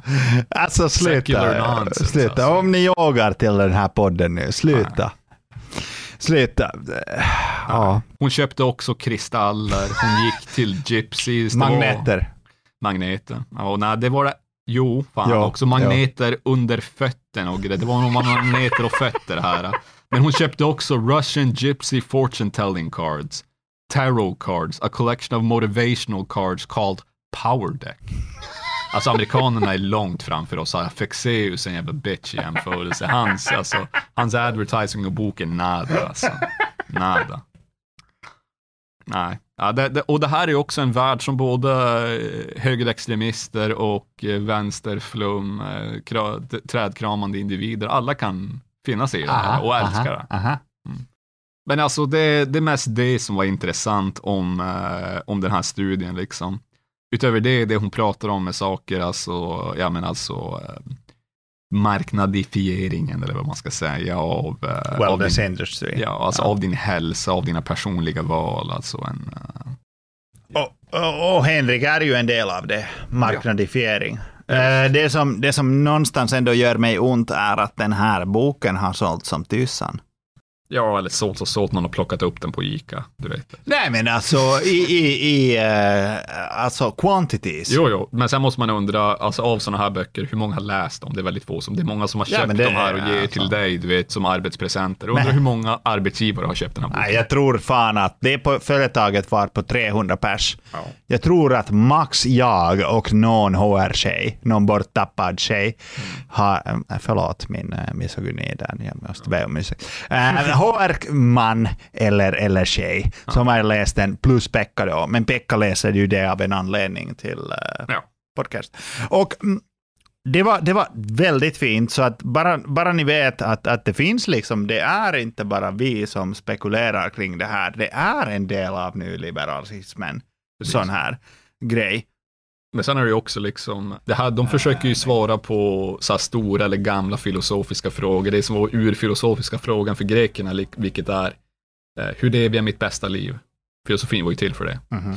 Eh, och man kan säga att deras filosofi degraderade i alla fall inte ner till självhjälp. Men nu försöker ju, du vet, självhjälpslirare använda, du vet, så här stoicism. För att du behöver en, vul, en vulgär version av det, där du inte behöver förändra någonting av dig själv. va? Och liksom, Eller världen. Någonting jag tänkte nämna åt dig, jag visar boken här till, äh, till Pedro, är att du frågade Oh, yeah. varför behöver boken vara en fysisk produkt? Jo, det är för att Henrik har flera Mm. Tomma, göra tomma, sidor, Du där du kan skriva saker in i boken. Och du vet, om du köper en bok som du själv kan skriva i, köp inte den boken. Det är också Så ett Alltså, det, packartips. det är flera, flera sidor som är bara rader. Det var Köp ett häfte. Det var sådana här böcker vi fick, du vet, när man gick ettan, tvåan och trean, när man var sju, åtta, nio år gammal. Då fick man läsa böcker och sen skriva svaren. Köp ett häfte. Och alltså, utöver de här tomma raderna som finns överallt i boken, som, äh, jag ska bara ta ett exempel. Alltså vad, bilder i boken hade varit mycket mer rimligt vad mig. vill de? Till exempel, de vill att du ska fyll, äh, söndag, fyll i vilka tekniker från kapitel 5 som du kommer att använda dig av äh, under nästa vecka. Alltså ska de skicka in den här till en Och när du kom- studie eller? När du kommer att utföra dem. Jag förstår inte. Och utö- apropå enkätstudier, alltså utöver det kan du även göra tester här. Mm. Vilken typ av reloader är du? Och sen så ska du fylla i och räkna poängen. Eh, Vi kan fråga våra kära lyssnare, hur många formulär måste du fylla ut på jobbet mot din vilja och vill du fylla ut fler hemma? Eh, Nej, men det här är kanske en bok eh, för folk som tycker att det är kul att fylla i formuläret. Mm, mm. Och de har vi massgravar till i en snar framtid kan vi hoppas alltså. My God. Så att, och jag vill bara fylla på det med, med att du frågade vad, vad, vad servar det är What's the purpose av att det här är en fysisk bok? Och det är såklart liksom Det var den där anledningen. formulärerna tomma sidorna där du kan skriva Fast man kan ju bullshit. bara göra det själv, liksom. Gör den här uppgiften och sen så gör du den uppgiften. Ja, men du Ja. hade i boken. Ja. Det enda du behöver är, eh, Ja, Henriks, är, är Henriks hadither. Du har dem här. ja. I en bok på Ica, nära dig. Ja, men alltså så här, eh, för att jag tänker liksom, eh, när man, när man liksom pub, väljer att publicera en bok och väljer att boken ska också innefatta ett anteckningsblock, Mm. då kan man ju verkligen eh, fråga sig vad i all liberalismen händer här. Mm. Liksom. What, in the, what in the liber, liberalism is happening here? Alltså inte Ja. nog att du är själv skyldig till din egen sjukdom, mm. utmattningssyndrom. Mm-hmm. Du blir också själv ansvarig för att fylla i de tomma sidorna i boken du har köpt för att kunna bli liksom bättre. Ja. Han hade inte mer att säga än så. Så var det. Tänk om det kom en oklar bibel först. Där, Med tomma eh. Där det, det blir ett test liksom. Bara, vad skulle vi säga om den här händelsen? Ja. Eh, Exakt. Eh, ja, eh, så så det, det är liksom det som händer, eller, eller kapitlet, det händer när du inte får din reload.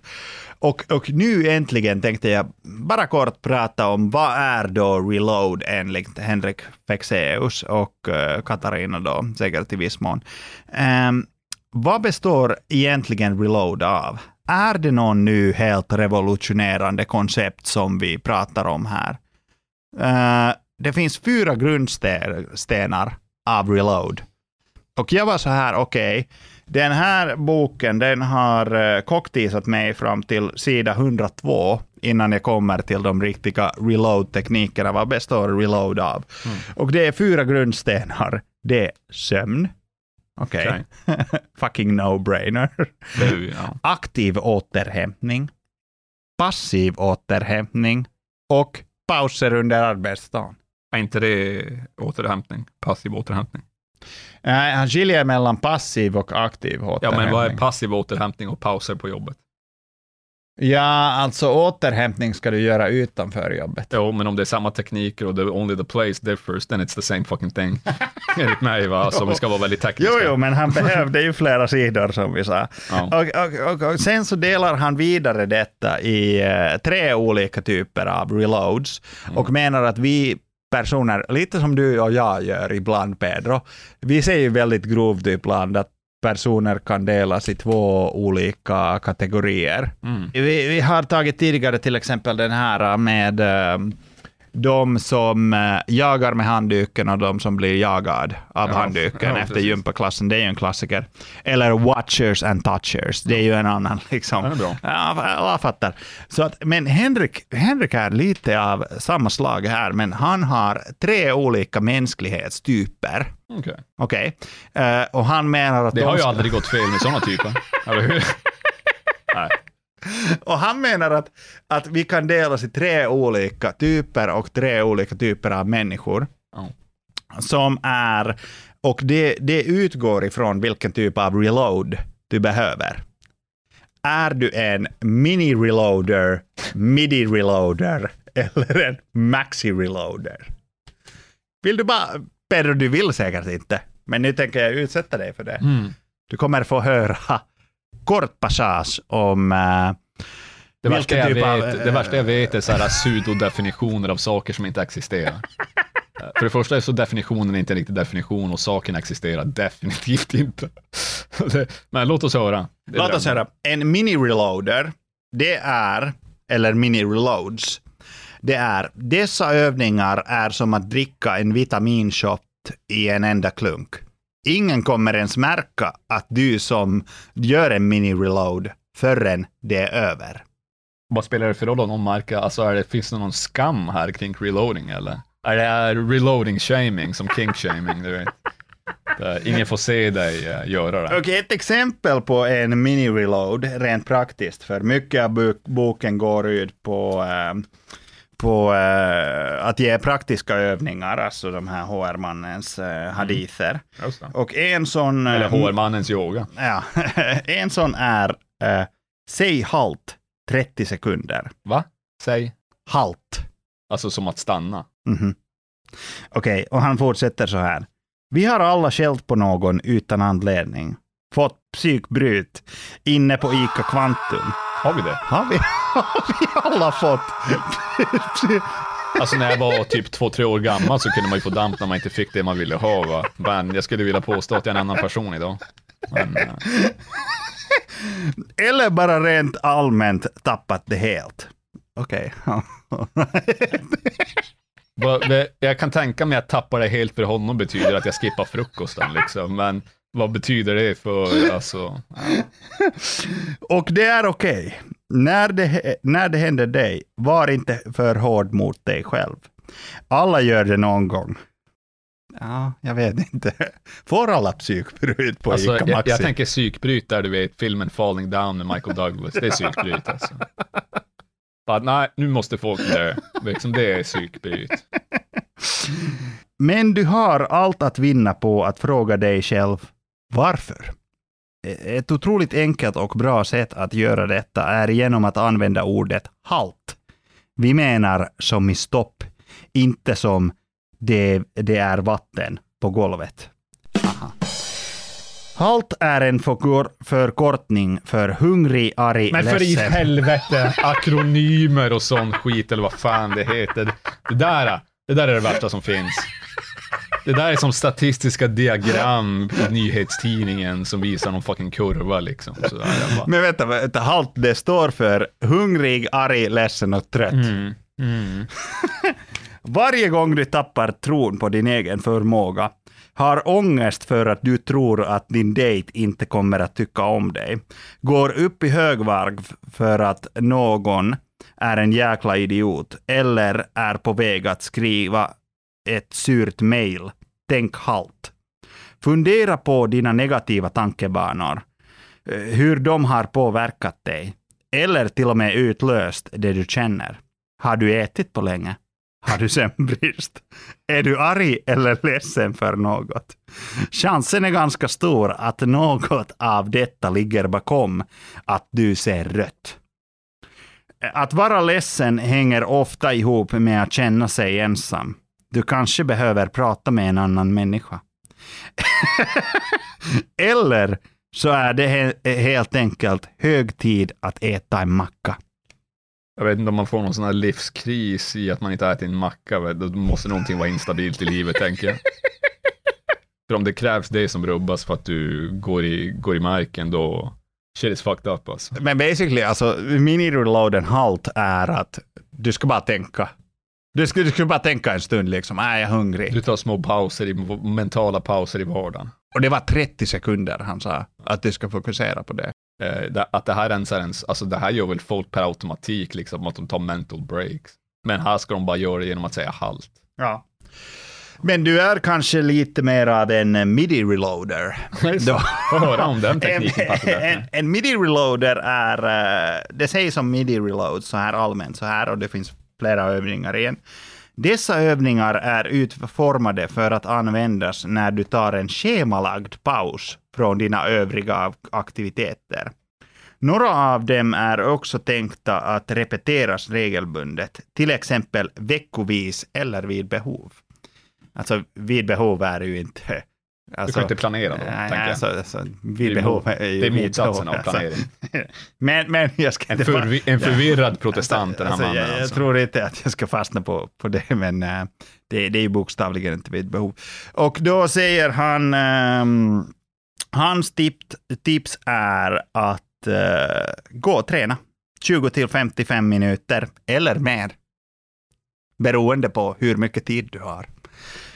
Det jag ser på Pedros besvikna blick här, att, men Henrik beskriver så här. Uh, trots att Henrik hellre föredrar en sen kväll, kväll med ett glas vin framför att gå upp i åttan och masa sig till gymmet innan arbetsdagen börjar, så gör han det ändå. För det ger honom en helt fantastisk reload. Och Katarina älskar verkligen sina träningspass när de är över. Du, du, du behöver inte slå mig, alltså. Don't shoot the messenger. Men jag tänker liksom, här en liten derail, att att såna här, alltså nog älskar jag själv också liksom eh, träning. Det är fantastiskt. Det är jättebra, både fysiskt, mentalt, allting. Och eh, träna. Men det här... Han, eh, Jag måste nästan ha motsatt take från uh, Pekka där med att uh, träning är fantastiskt. Alltså att träning är fantastiskt, men när man tränar, om, om träning betyder oftast, jag vet inte, gym eller så här cirk, cirkelträning, va? det är bara uh, funktionali Ja, men- ja, men ta- funktionali ta liksom- funktionalistiskt nonsens, alltså det ska vara spel. jo, men ta typ... Spel och sport alltså. En, en lång promenad. En, ehm, Det är bara att gå i naturen enligt mig, det är inte, det, jag räknar en inte det som... eh, joggningsrunda. Ja. Men det är fortfarande, alltså för mig så är det, Tänk Ulf Kristersson där. Ja, Bara men, jogga det, liksom. men, det, men det, det är självstött, det är självstött va? så att spel med regler, va? Med, ett, med, med en egen logik, va? som inte bara handlar om nu ska jag få upp hjärtpulsen till eh, 145 så att min kropp mår bra så att jag sedan kan utföra mitt jobb väl. Sådär. Det är en självfokuserande form av träning som är för självfokuserad. Jo, jo, alltså jag ser ju gym som en... Det är ju ett eh, supplement till att vi arbetar ja, i kontor, exakt. va? men alltså att, eh, Ja, eller, och ett eller, tecken för manlighet, att man ska se jacked ut. eller, eller ett supplement till ditt andra sport. Säg att du är en... Jo, jo, precis. Ett eh, supplement till en sport är ja, fine, ja, ja, Ja, det alltså, accepterar jag. alltså, du, du är en hockeyspelare, så Ja. då tränar du mycket ben Precis. för att kunna bli bättre på hockey. Ja, ja men det, och, och det, det är jag inget emot. Va? Men här säger jag, du vet, som min favoritserie och favoritkaraktär i tv-historia kanske, det är eh, Kenny Powers från Eastbound and Down. När han träffar eh, sin gamla crushes eh, nuvarande pojkvän som är rektor på det high schoolet som han är uh, gym teacher på nu. Mm. Då får han veta att eh, the principal, rektorn, han håller på med triathlon och berättar bara, you know what it is, you're, Mm. you're an athlete, bara, no, I'm a sports star, I'm not here to be good at practicing. Ja, just det. In your fucking face you nerd. In your fucking face. Triathlon, det är Ulf Kristersson. Riktiga män som Jan Emanuel och så vidare, liksom, de, de har hållit på med hockey. Va? Ja, stor skillnad. Jan Emanuel för, eh, alltså, vi kommer att prata mycket om Jan Emanuel. Han Ja, vet du, jag, jag, ska, jag ska disclosa här, jag har inte eh, kollat Ja. det här med dig. Men Jan Emanuel, nu i höst, vet du vad han gör? Nej. Han kommer ut med hans bok, Nice. självbiografi. Och vet du vilka ska jag läsa den jävla boken? Ja, ja. Pedro Pekka. Jag tycker nästan att du gör, vi gör som den här gången, du läser den och du tar ut de godbitarna för att det finns en stor risk att den här mannen kan vara lite för retarded för även mig. Va?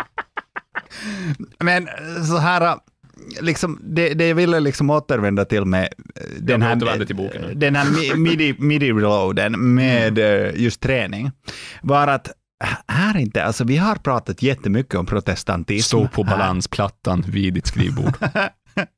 Nej, men vi har pratat jättemycket om protestantism här. Och det här är liksom en äcklig protestantisk utövning av lidande. Du ska först lida och sen får du ha kul. Ja, visst.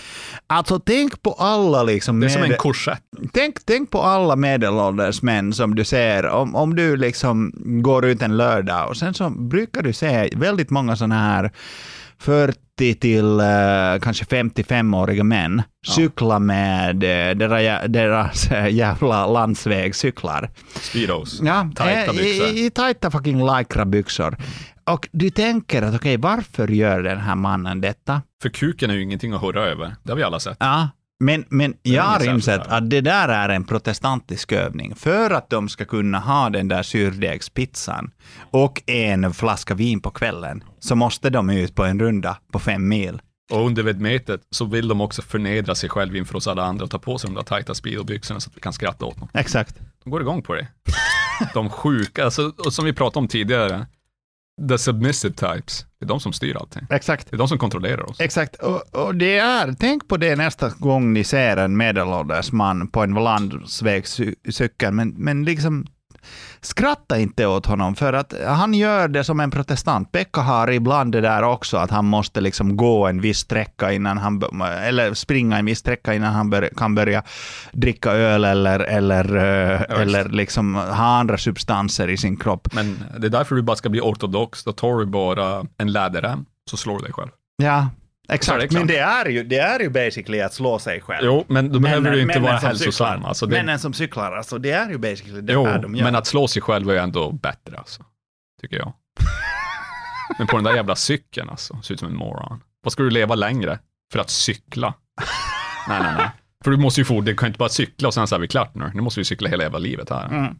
Och, och, och, och så här, jag tänker att okej, du har inte blivit såld på, på mini eh, eller midi reloads. Så då, då är min fråga, är du kanske en maxi reloader? Säkert.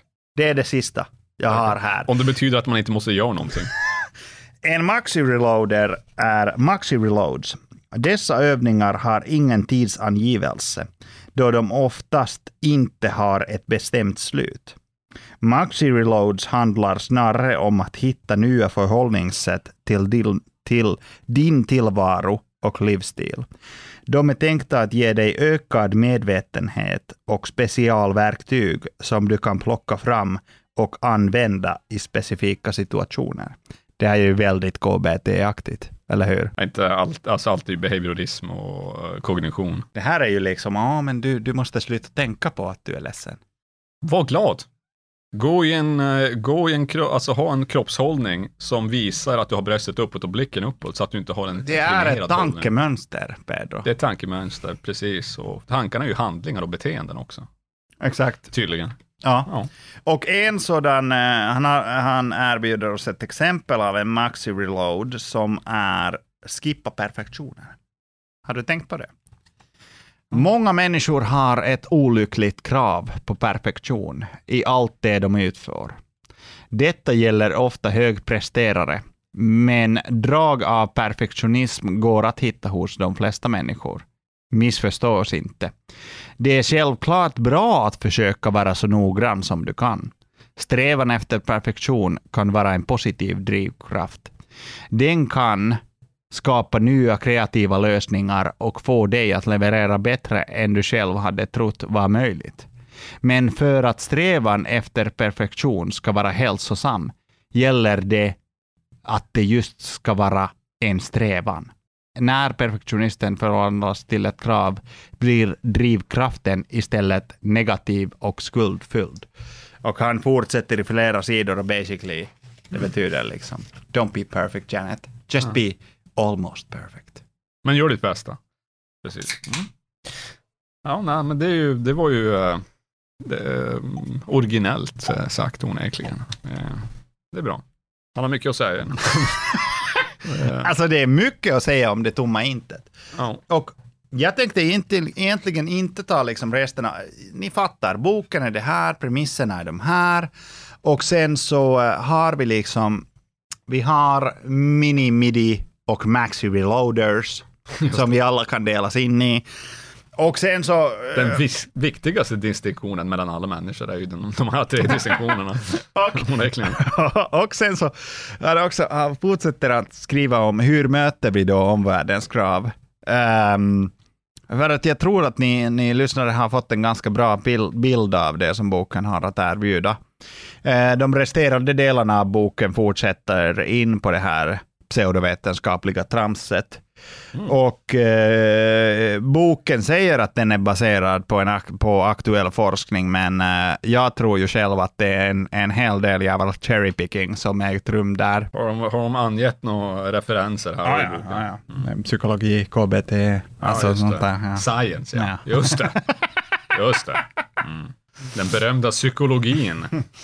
Så att, så att okej, och då, då delar de i, återigen oss människor eh, i tre olika typer. Jag tänkte inte förklara dem, men bara så att ni har liksom namnen på dem. Det är, och ni kan tänka där hemma, är ni den presterande, den plikttrogna eller den passiva? För tydligen på en arbetsplats så finns alla de här tre typerna. Och man Vad skulle var den kunna... första du? Eh, den presterande. Så den presterande och den plikttrogna är alltså inte samma sak? Nej. Nej. Den presterande vill, vill få ut maximalt av livet. Oron för att missa något roligt får den presterande att konstant köra på högsta växeln. Den presterande är fullt medveten om att allt vad livet har att erbjuda och kan lätt få FOMO. Men den, den eh, plikttrogna är någonting annat. Den plikttrogna är, för den plikttrogna är det främst andra människors gillande som skapar trygghet och säkerhet. Men det har ing... plikten handlar ju inte, alltså han är ju fucking, ja. Plikten handlar ju inte om andra, men du, då är det ju den social, alltså det är mer att man betingas av det sociala, alltså expectations och vidare och inte av pliktens innebörd. Ja, Han är dum. Han är så dum. Och den passiva, man skulle kunna tro att det är något dåligt, men det tycker inte Henrik. Han säger det kanske inte låter så på namnet, men den passiva är en väldigt noggrann person. Den passiva vet om att något ska göras, så ska det göras ordentligt. Den passiva är därför medveten om att det mesta kräver en hel del förberedelser. Men Man- varför är den passiv då? man vill inte bli överras överraskad av okända faktorer. Det här är en mycket bra egenskap. Den passiva kan, eh, till skillnad från exempelvis den presterande, vänta tålmodigt och länge på att, på att de optimala förhållandena ska infinna sig. Mm. Vi, vi känner ju många att folk är ju uppdelade så här eh, väldigt, så att antingen så är du högpresterande, noggrann eller, eh, eller plikttrogen eller vad fan det nu var, passiv. Men jag förstår inte varför det heter passiv där. Alltså det här är ju pseudo-inverteringar av redan pseudobegrepp som extrovert och introvert. Va? Det är egentligen det han försöker säga här. Den högpresterande är ju egentligen den som vill prestera högt och för att bli promoted. Va? Och det är ju en social klättran det tal om där främst, om det presterar för presterandes skull. Va? Ja, Ja. Och det är ju insanity va.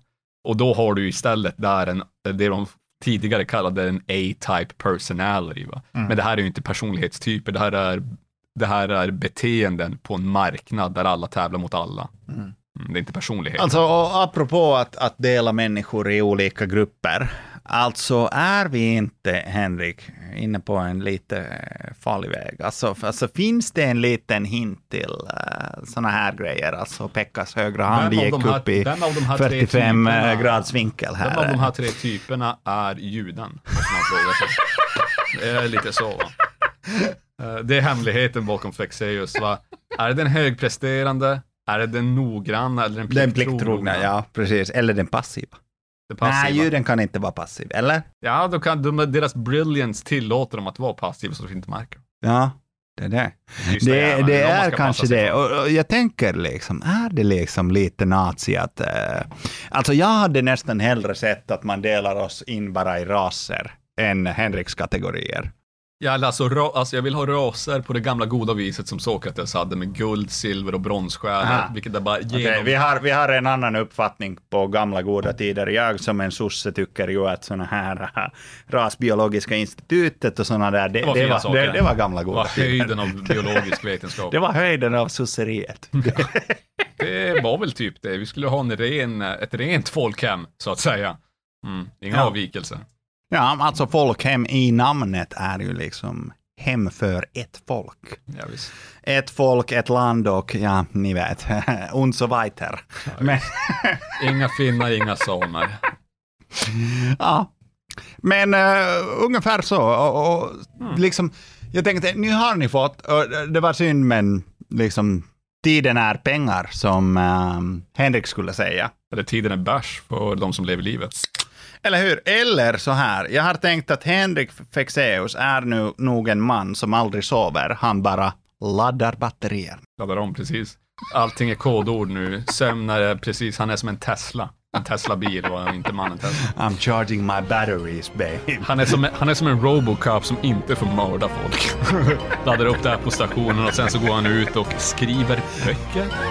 Håller föreläsningar. Behöver man ladda upp sina batterier för det?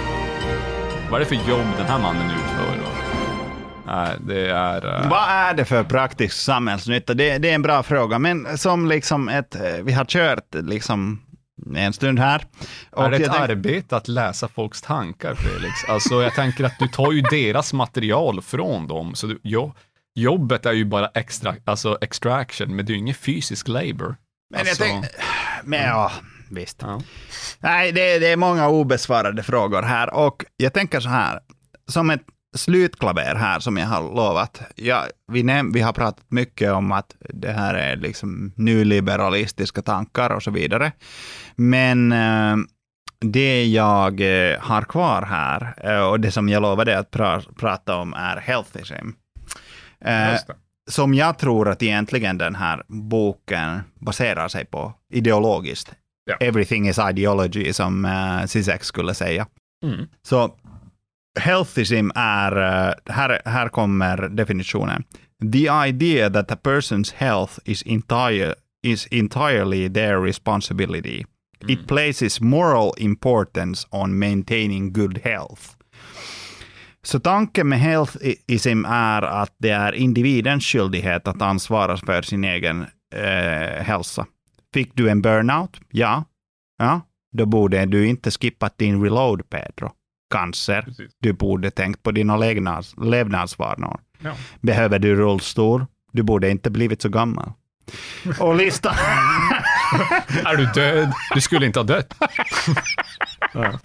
och den här listan liksom, it can go on forever. Men, eh, och som en eh, disclaimer liksom, Pekka här som en natosus tror ändå att individen har liksom ett visst ansvar över sin hälsa, men till den här nivån. att jag ska liksom hemma tänka att har jag nu gjort mina midi reloads? just det är helt absurt. Ja, alltså, och det är absurt. Men jag, jag tänker på något plan, äh, alltså vi kan vara lite mini-filosofiska här. Midi. i, I små doser. Äh, nej men att äh, de, de har hälften rätt där. Vi är ansvariga, ja. Vi är ans jag, jag skulle anse att vi är ansvariga för saker som vi har noll kontroll över, som är del av oss. Va? Mm. Ja. Men det de förvirrar är att de har kontroll bara för att de har ansvar. Ansvar betyder inte att du har kontroll över saker, i alla fall inte enligt mig. Va? Men om du är blackout full och inte har någon minne av att du har mördat någon, ja, du har fortfarande mördat någon och du är ansvarig för det. Mm. För det var du som gjorde det, även om du inte vet det. Va? Men om du är skyldig är en annan sak. Men ansvarig är du definitivt. Va? Och det har att göra med kontroll. Va? Och här att tro att man har kontroll, att vi är, du vet, dataterminalen som har kontroll över the entire software av vår kropp. Va? Är ju sinnessjukt. Va? Mm, att ha den självrelationen är inte mänskligt, va? inte ett mänskligt förhållningsvis enligt mig. Va? Jo, jo, men lite som du sa, liksom, det där apropå det moderna samhället, som han ändå beskriver ganska bra, omedvetet då. Ja, Han gör ju det, ja Henrik. Och det, det, det är liksom ibland morons kan komma med ganska bra Jo, förklaringar. för att de säger det som är givet, det som bara är. Och sen Alltså, så tänker de inte på att det är som liksom är. det här att okej, liksom, alltså han beskriver det fucking dystra samhället. Ja. Men han tänker aldrig att okej, ska, vi, ska vi istället fun fundera på premisserna? Vad är det som skapar liksom det här? Vad, vad gör det Men- liksom? Men sen säger han ju innan det att samhället är fantastiskt och vi har fantastiska teknologiska utvecklingar utan att dra kopplingen till men hur kommer det sig att vi har fantastiska teknologiska utvecklingar som sparar tid och vi är mer effektiva i att producera, men folk är ändå mer stressade? Mycket märkligt, måste man ju säga. Eh, så det, det it makes no sense då att hans första premiss då att eh, varför är det, det är ju en contradiction då att folk är mer stressade i ett högteknologiskt advanced samhälle som sparar tid va? Mm, och gör att vi producerar mindre eller mera och egentligen inte behöver ha samma starka arbetsinsats för att producera, men ändå är folk mer stressade. Folk dödar sig själv i större Mm, utsträckning och överdoserar på droger i, tror jag, mest i EU nästan. Mm, liksom. Bara, mm, Nej, men äh, de här teknikerna som jag kommit med, det kommer lösa det där man. Mm. det, Mm. det, det, jag hade alltid undrat själv om jag håller på med självhjälp, om jag inte bara kanske gör så att jag avvärjer folk från att gå till fucking terapi istället, ifall det Ja. är det de behöver, istället för att läsa en sån här bok. Och alltså istället för att läsa en sån här bok, och det här har jag skrivit upp som en fråga för mig, här Pedro, att innan jag markerar liksom mitt slutklaver som jag har tänkt för den här boken och för det här avsnittet från Pedro och Pekka, är att eh, är det inte någon i din nära krets, närkrets liksom av människor som är en devout believer i healthism? Ja. Och då pratar vi pappa Pedro. Ja, visst. Pedros fader. Det, det skulle man inte kunna tro eftersom att eh, det är en eh, It's a Catholic bloodline på båda sidorna va? Pure Catholic va? 100% Not diluted med any fucking protestantism förutom då världen jag lever i som Ja. är protestantisk och så att det är ju det. Men uh, onekligen den här mannen är en man som uh, Alltifrån till att väga sin mat, schemalagt eh, gympass, liksom två om dagen. Sen får man ju säga i alla fall att han är ju inte en nolla i alla fall som springer på löpband inomhus och så vidare kanske och han tränar folk i eh, riktiga sporter. Ja. Så att eh, han har ju det i alla fall, men att han beter sig på det här viset, jajamän, det är, allting är tidssparande. Eh, Det här är inte en man som lagar mat, det är ju, tar ju tid. Mm. Man är on the go, man är en go-getter, så att då köper man ju mat, alltså så hälsosam mat självklart. Eh, Men som du kan pick up on the go, du vet sådär. Ja, du, kan, du är en nomadisk person i stadslivet så att säga. Du är alltid på väg någonstans, men i själva verket är du ingenstans hela tiden. Mm. Eh, ja, eh, han skulle nog, skulle han gilla den här boken? Nej, för att eh, han kan för mycket om träning tror jag. Och han kanske le redan lever enligt den här boken. Ja, han behöver ingen hjälp med Nej. det här. Va? Det, här det här lärde han sig på 80-talet. Va? Ja. Long time ago. Det var väl det här som det blev, började få en ny popularitet igen efter 60-talsvågen med alla de här new age-grejerna. Liksom. Men Exakt. eh, eh, ja, mm.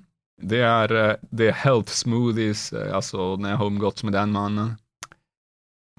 Det, det, då äter man hälsosamt. Mm. Uh, tröjan är i byxorna. Det är...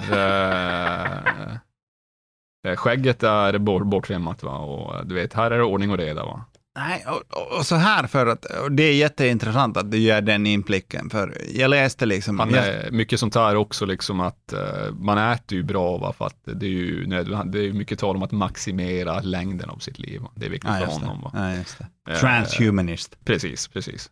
Så att eh, han är ju inte rädd att säga saken rätt ut, va? liksom att det handlar om, ja men vad fan, om du dör i förtid, alltså ja, have eaten better, alltså, det är ditt fel. Liksom. Just Så det. är Just onekligen, Just alltså om någon har fått en hjärtattack, bara, Ja. ja. men han var ju fet alltså. Ja. Så bara, Har du en rullstol, du blev för gammal. ja precis. Till vilket jag brukar säga, vilket är humor då, här är mitt, eh, jag älskar att underminera folk, bara, ja men du bor ju i en storstad va? Just det, bor flera miljoner där. Ja, just det. Du vet hur mycket avgaser som är där? Mycket värre än att röka. Att bo i en storstad. Dina lungor är som en, eh, som en kedjerökare. Är så Ja, du vet. Alltså. ja. Synd att du inte hade kontroll över det. Eh, det är mycket också tal om self-mastery. Okej. Mm. Alltså att du måste master yourself, men också dominate spaces, pratar han mycket om också. Här får ni intressanta, det här är ju en uh, anglofilosofi, han är amerikan. Va? Ja. Eh, Så det är eh, precis sådana typer av tankar som rullar runt där, va? det vill säga att du ska vara kompetent i alla samhälleliga situationer som du kan tänka sig att du kommer att finna dig i, va? beroende på vem du är och så vidare. Ja. Och det är viktigt då att ha kontroll och dominera de spaces. Så. Och jag tror att Henrik tänker likadant. Han har skrivit böcker som är väldigt snarlika en sån här mentalitet. Va? Ja. Så att, alltså, det är... Ja, ja, ja. Det här är en typ av människa som har funnits långt innan Henrik Fexeus. va? ja, visst. Jag skulle nog säga att min far gör det mycket bättre. mycket bättre än vad, vad den här mannen gör. Han, eh, han skulle kunna skriva en bättre bok. För, för att liksom det, och det, det är jätteintressant att ger liksom en, en sån personlig inblick i det där. För att eh, en av artiklarna jag läste, som jag länkar i show notesen sen, är, uh, hette My health is not a job. Mm. Där eh, folk liksom, de går emot den här hela healthism-ideologin. Ja. Att varför ska, varför ska liksom hela min hälsa bli en del av arbetsgivarens liksom domän? För att du är det är del av din produktivitet. Ja, Allting faller under rubriken av vi, vi, produktivitet. vi, vi, vi brukade i alla fall ha arbetstid och fritid. Ja, eller alltså, vi, i alla fall tekniskt sett. Ja. ja. Men nu, nu döms vi ju liksom utifrån vad vi gör på vår fritid. Fast, fast vi vill ju det här. Alltså den stora skaran av människor vill optimera sin fysiska hälsa. Exakt. De vill leva så länge de kan. Ja, Och de vill vara effektiva och fräscha på arbetstiden. exakt. Och eh, ja, alltså det finns, ju inget, det finns ju inget bra sätt att göra det här på enligt mig. Liksom, antingen så eh, simmar du mot strömmen eller så flyter du bara med den. Mm, exakt. Och ja, alltså, så det var den artikeln. Och sen läste jag en annan av eh, Julian Cheek, som är en sociolog som har skrivit... eh, Sexigt namn för övrigt, cheek. Den butt cheeks alltså. Eh, hon har skrivit Healthism, a new conservatism? Frågetecken. Och eh, det jag plockade ur mig den här artikeln var att eh, de presenterar liksom, hon presenterar en annan intressant aspekt här. Det, var ligger egentligen grunder för healthism? Det verkar lite för lätt, eh, detta med nyliberalism, ideologin där. Mm. Är det, för, för det är liksom, det är hela samhället på, på ett plan. Alltså, kulturer i väst, vi är liksom besatta av ungdom, kroppsbild eller hur man betraktas av andra. Är det egentligen ett kulturellt fenomen istället för politisk nyliberalism? Och då har jag en tanke här till dig, Pedro. Mhm. Tänk när du eh, köper ett gymmedlemskap här. Gym, de säljer inte bara gymkort. De säljer livsstilar. Hela filosofier, quote on quote. En gemenskap. Bli en del av Satsfamiljen. Sats kan vara den pappa du aldrig hade. Ja, precis. Men det här är ju simuleringar av saker. Va? Det här är inte viktiga saker. här vill jag parafrasera som eh, Sisek tidigare nämnde. Ett gymkort är inte bara ett gymkort. Gymkort, det är ideologi. Ja, det är ett medlemskap. Va? Det heter medlemskap. Ja. Medlemskap i vad? En kommun. Yeah. Kommun via ett företag av andra gymutövare, atomistiska individer, för det finns bara individer, det finns Mhm. inget samhälle. Va? Men du är Satsfamiljen. Ja, ja. De använder det. Ica-familjen och så vidare. Ja, men alla gör det. Eh, vet du vad som var populärt i Italien? Nej. Ikea bland bögar. Varför? För att de säljer familjekort. Så medlem, deras, deras medlemskort är familjekort och de säljer dem till bögar. Ah. Så det var massa protester i Italien på början av 2000-talet, kommer jag ihåg, på grund av det. För att de sålde till bögar, va? bögar kunde bli få familjekort. Och kunde få benämningen av titeln, eh, familj. Även fast det var i, ett kommersiell, i en kommersiell situation som var man emot det. Va? Det var lite Ja. humor. Va? Men, att, ja, alltså att, eh, men, att, men också att bögarna är så dumma i huvudet va? att de tar det som att det betyder någonting. Eh, Det är det som är det tragiska här. Nej, jag. Inte, inte då att de här böghatarna, böghatarna är ju böghatare, de är ju retards va. Det, det säger sig självt va. Men att du som bög bara, åh ett familjekort, det här vill jag ha. Det, kom igen, skärp dig. Du är Mm. inte min bög, det kan jag säga dig. det, det är sådana bögar som Pedro är emot. Men håller du med mig liksom? Eller, eller var min analys liksom lite svajig? Eh, Alltså för mig så är det, alltså så här ser jag det. Visst det finns nyliberala grejer där, men nyliberalismen för mig med healthism och så vidare, det är hur man säljer till folk, hur man paketerar det, va? ideologin man skapar. Va? Att du har self-agency Men och det så här med, med att det är ett kulturellt snarare än politiskt fenomen. Jag skulle säga att det är ett funktionellt fenomen. Det föregår politik. Det här Mm. är i teknologin själv. Teknologin som bygger vårt samhälle, som binder oss ihop i våra arbetsförhållanden. Den speglar den formen av oss. Det vill säga att kroppen är som ett avloppssystem, du ser det funktionellt. Kroppen är inte en helhet av en individ, utan den har delar som kan delas upp på olika funktioner, gör olika saker, kan Som en samhällskropp eller? Ja, precis. Men Apropå. också, men också som en bil, som en maskin, va? som ett hus. Va? Hus har olika delar. Va? Eh, men eh, precis. Och armen, den kan göra mer än bara laga mat, den kan heila. Den, den kan, Det kan ju många saker. vara, vissa vill heila, vissa vill inte heila. Det är ofrivilligt som i Dr. Strangelove, den bara ryck, rycker upp på grund av gamla tider. Va? Som flammar upp där.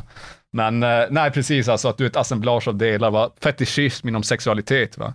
Jag älskar dig på grund av att du har en fet röv, basically. Det vill säga Ja. att jag upplyfter en del av dig Nu har jag dig, inte va? det, men yes. Ja, han, jag en titty, han är en titty-man, va? så att brösten va, är viktigare för Pekka än kvinnan själv va? och det är det som Ja, det gör, stämmer. det är det som gör fetischen till en fetisch, va? att du förhöjer en del över helheten va? I, i eh, teoretisk mening. Va? Eh, vi är alla fetischister på det här viset när vi förhåller oss till vår hälsa på det här viset. Vi tror Mm. att vi äger den. Vi tror att den representerar någonting av vår moral. Att vi tar hand om oss själva, att vi maximerar vår tid. Det betyder att vi är en god individ. Eller hur? Mhm. Så det är en, det är en fetischering, en, en, alltså en narcissistisk eh, teologi, va? en narcissistisk religion, va? om att Mm. förbättra dig själv. Och genom att förbättra dig själv, du vet, gör du samhället bättre. Mm. Ja, nej, fantastiskt. Ehm, När, ehm, när, när ska vi bryta oss in i de här Ifexeus hem? Ja. Men, Liksom. fa fantastiskt. Och, och jag vill bara liksom, i det här, liksom, jag tror att det blir en bra slutpunkt för det här. Vi har förklarat varifrån kommer självhjälpsböckerna. med healthism, vi har förklarat nyliberalismen, vi har förklarat dumheten i de här övningarna. Och då kanske du, kära lyssnare som fortfarande är med oss här, tänker att vad kan Pedro och Pekka erbjuda istället för folket där hemma? Vad, vad ska man göra istället för att läsa sådana här böcker? Och Pedro eh, kommer tycka att jag är eh, en småborgerlig sosse Säkert. när jag säger det här. Ja, det tycker jag ju det. Men, kära lyssnare, ehm, jag vill ju att sån här ansvar, det tas upp av samhället. eh, eh, av, i, I form av eh, self-help. Det är den statliga byråkratins kalla hand som ska väcka liv i dig, Svensson. Eh, med dessa ord och en infofilm från Socialstyrelsen från 1977 som heter Börja dagen bättre blir det tack och hej för Pedro och Pekka denna gången. Sossar, de visste hur du ska börja dagen bättre. Död åt oss. God morgon, hur känner du dig? Är du i god form att sätta igång med dagens arbete eller är du trött och olustig och längtar tillbaka till sängen? Då är det dags att tänka om. Dags att börja dagen bättre. Går det inte? Jo då, du ska få ett förslag till 10 minuters program för en mjuk morgonstart. Ge dig själv tre uppvakningsminuter. Ligg på rygg, sträck ut, tänj och vrid lite från sida till sida. Efter morgontoaletten smakar det bra med frukost. En riktig näringsberäknad frukost. Det låter besvärligt. Och inte alls. Här har du fem frukostar att välja på.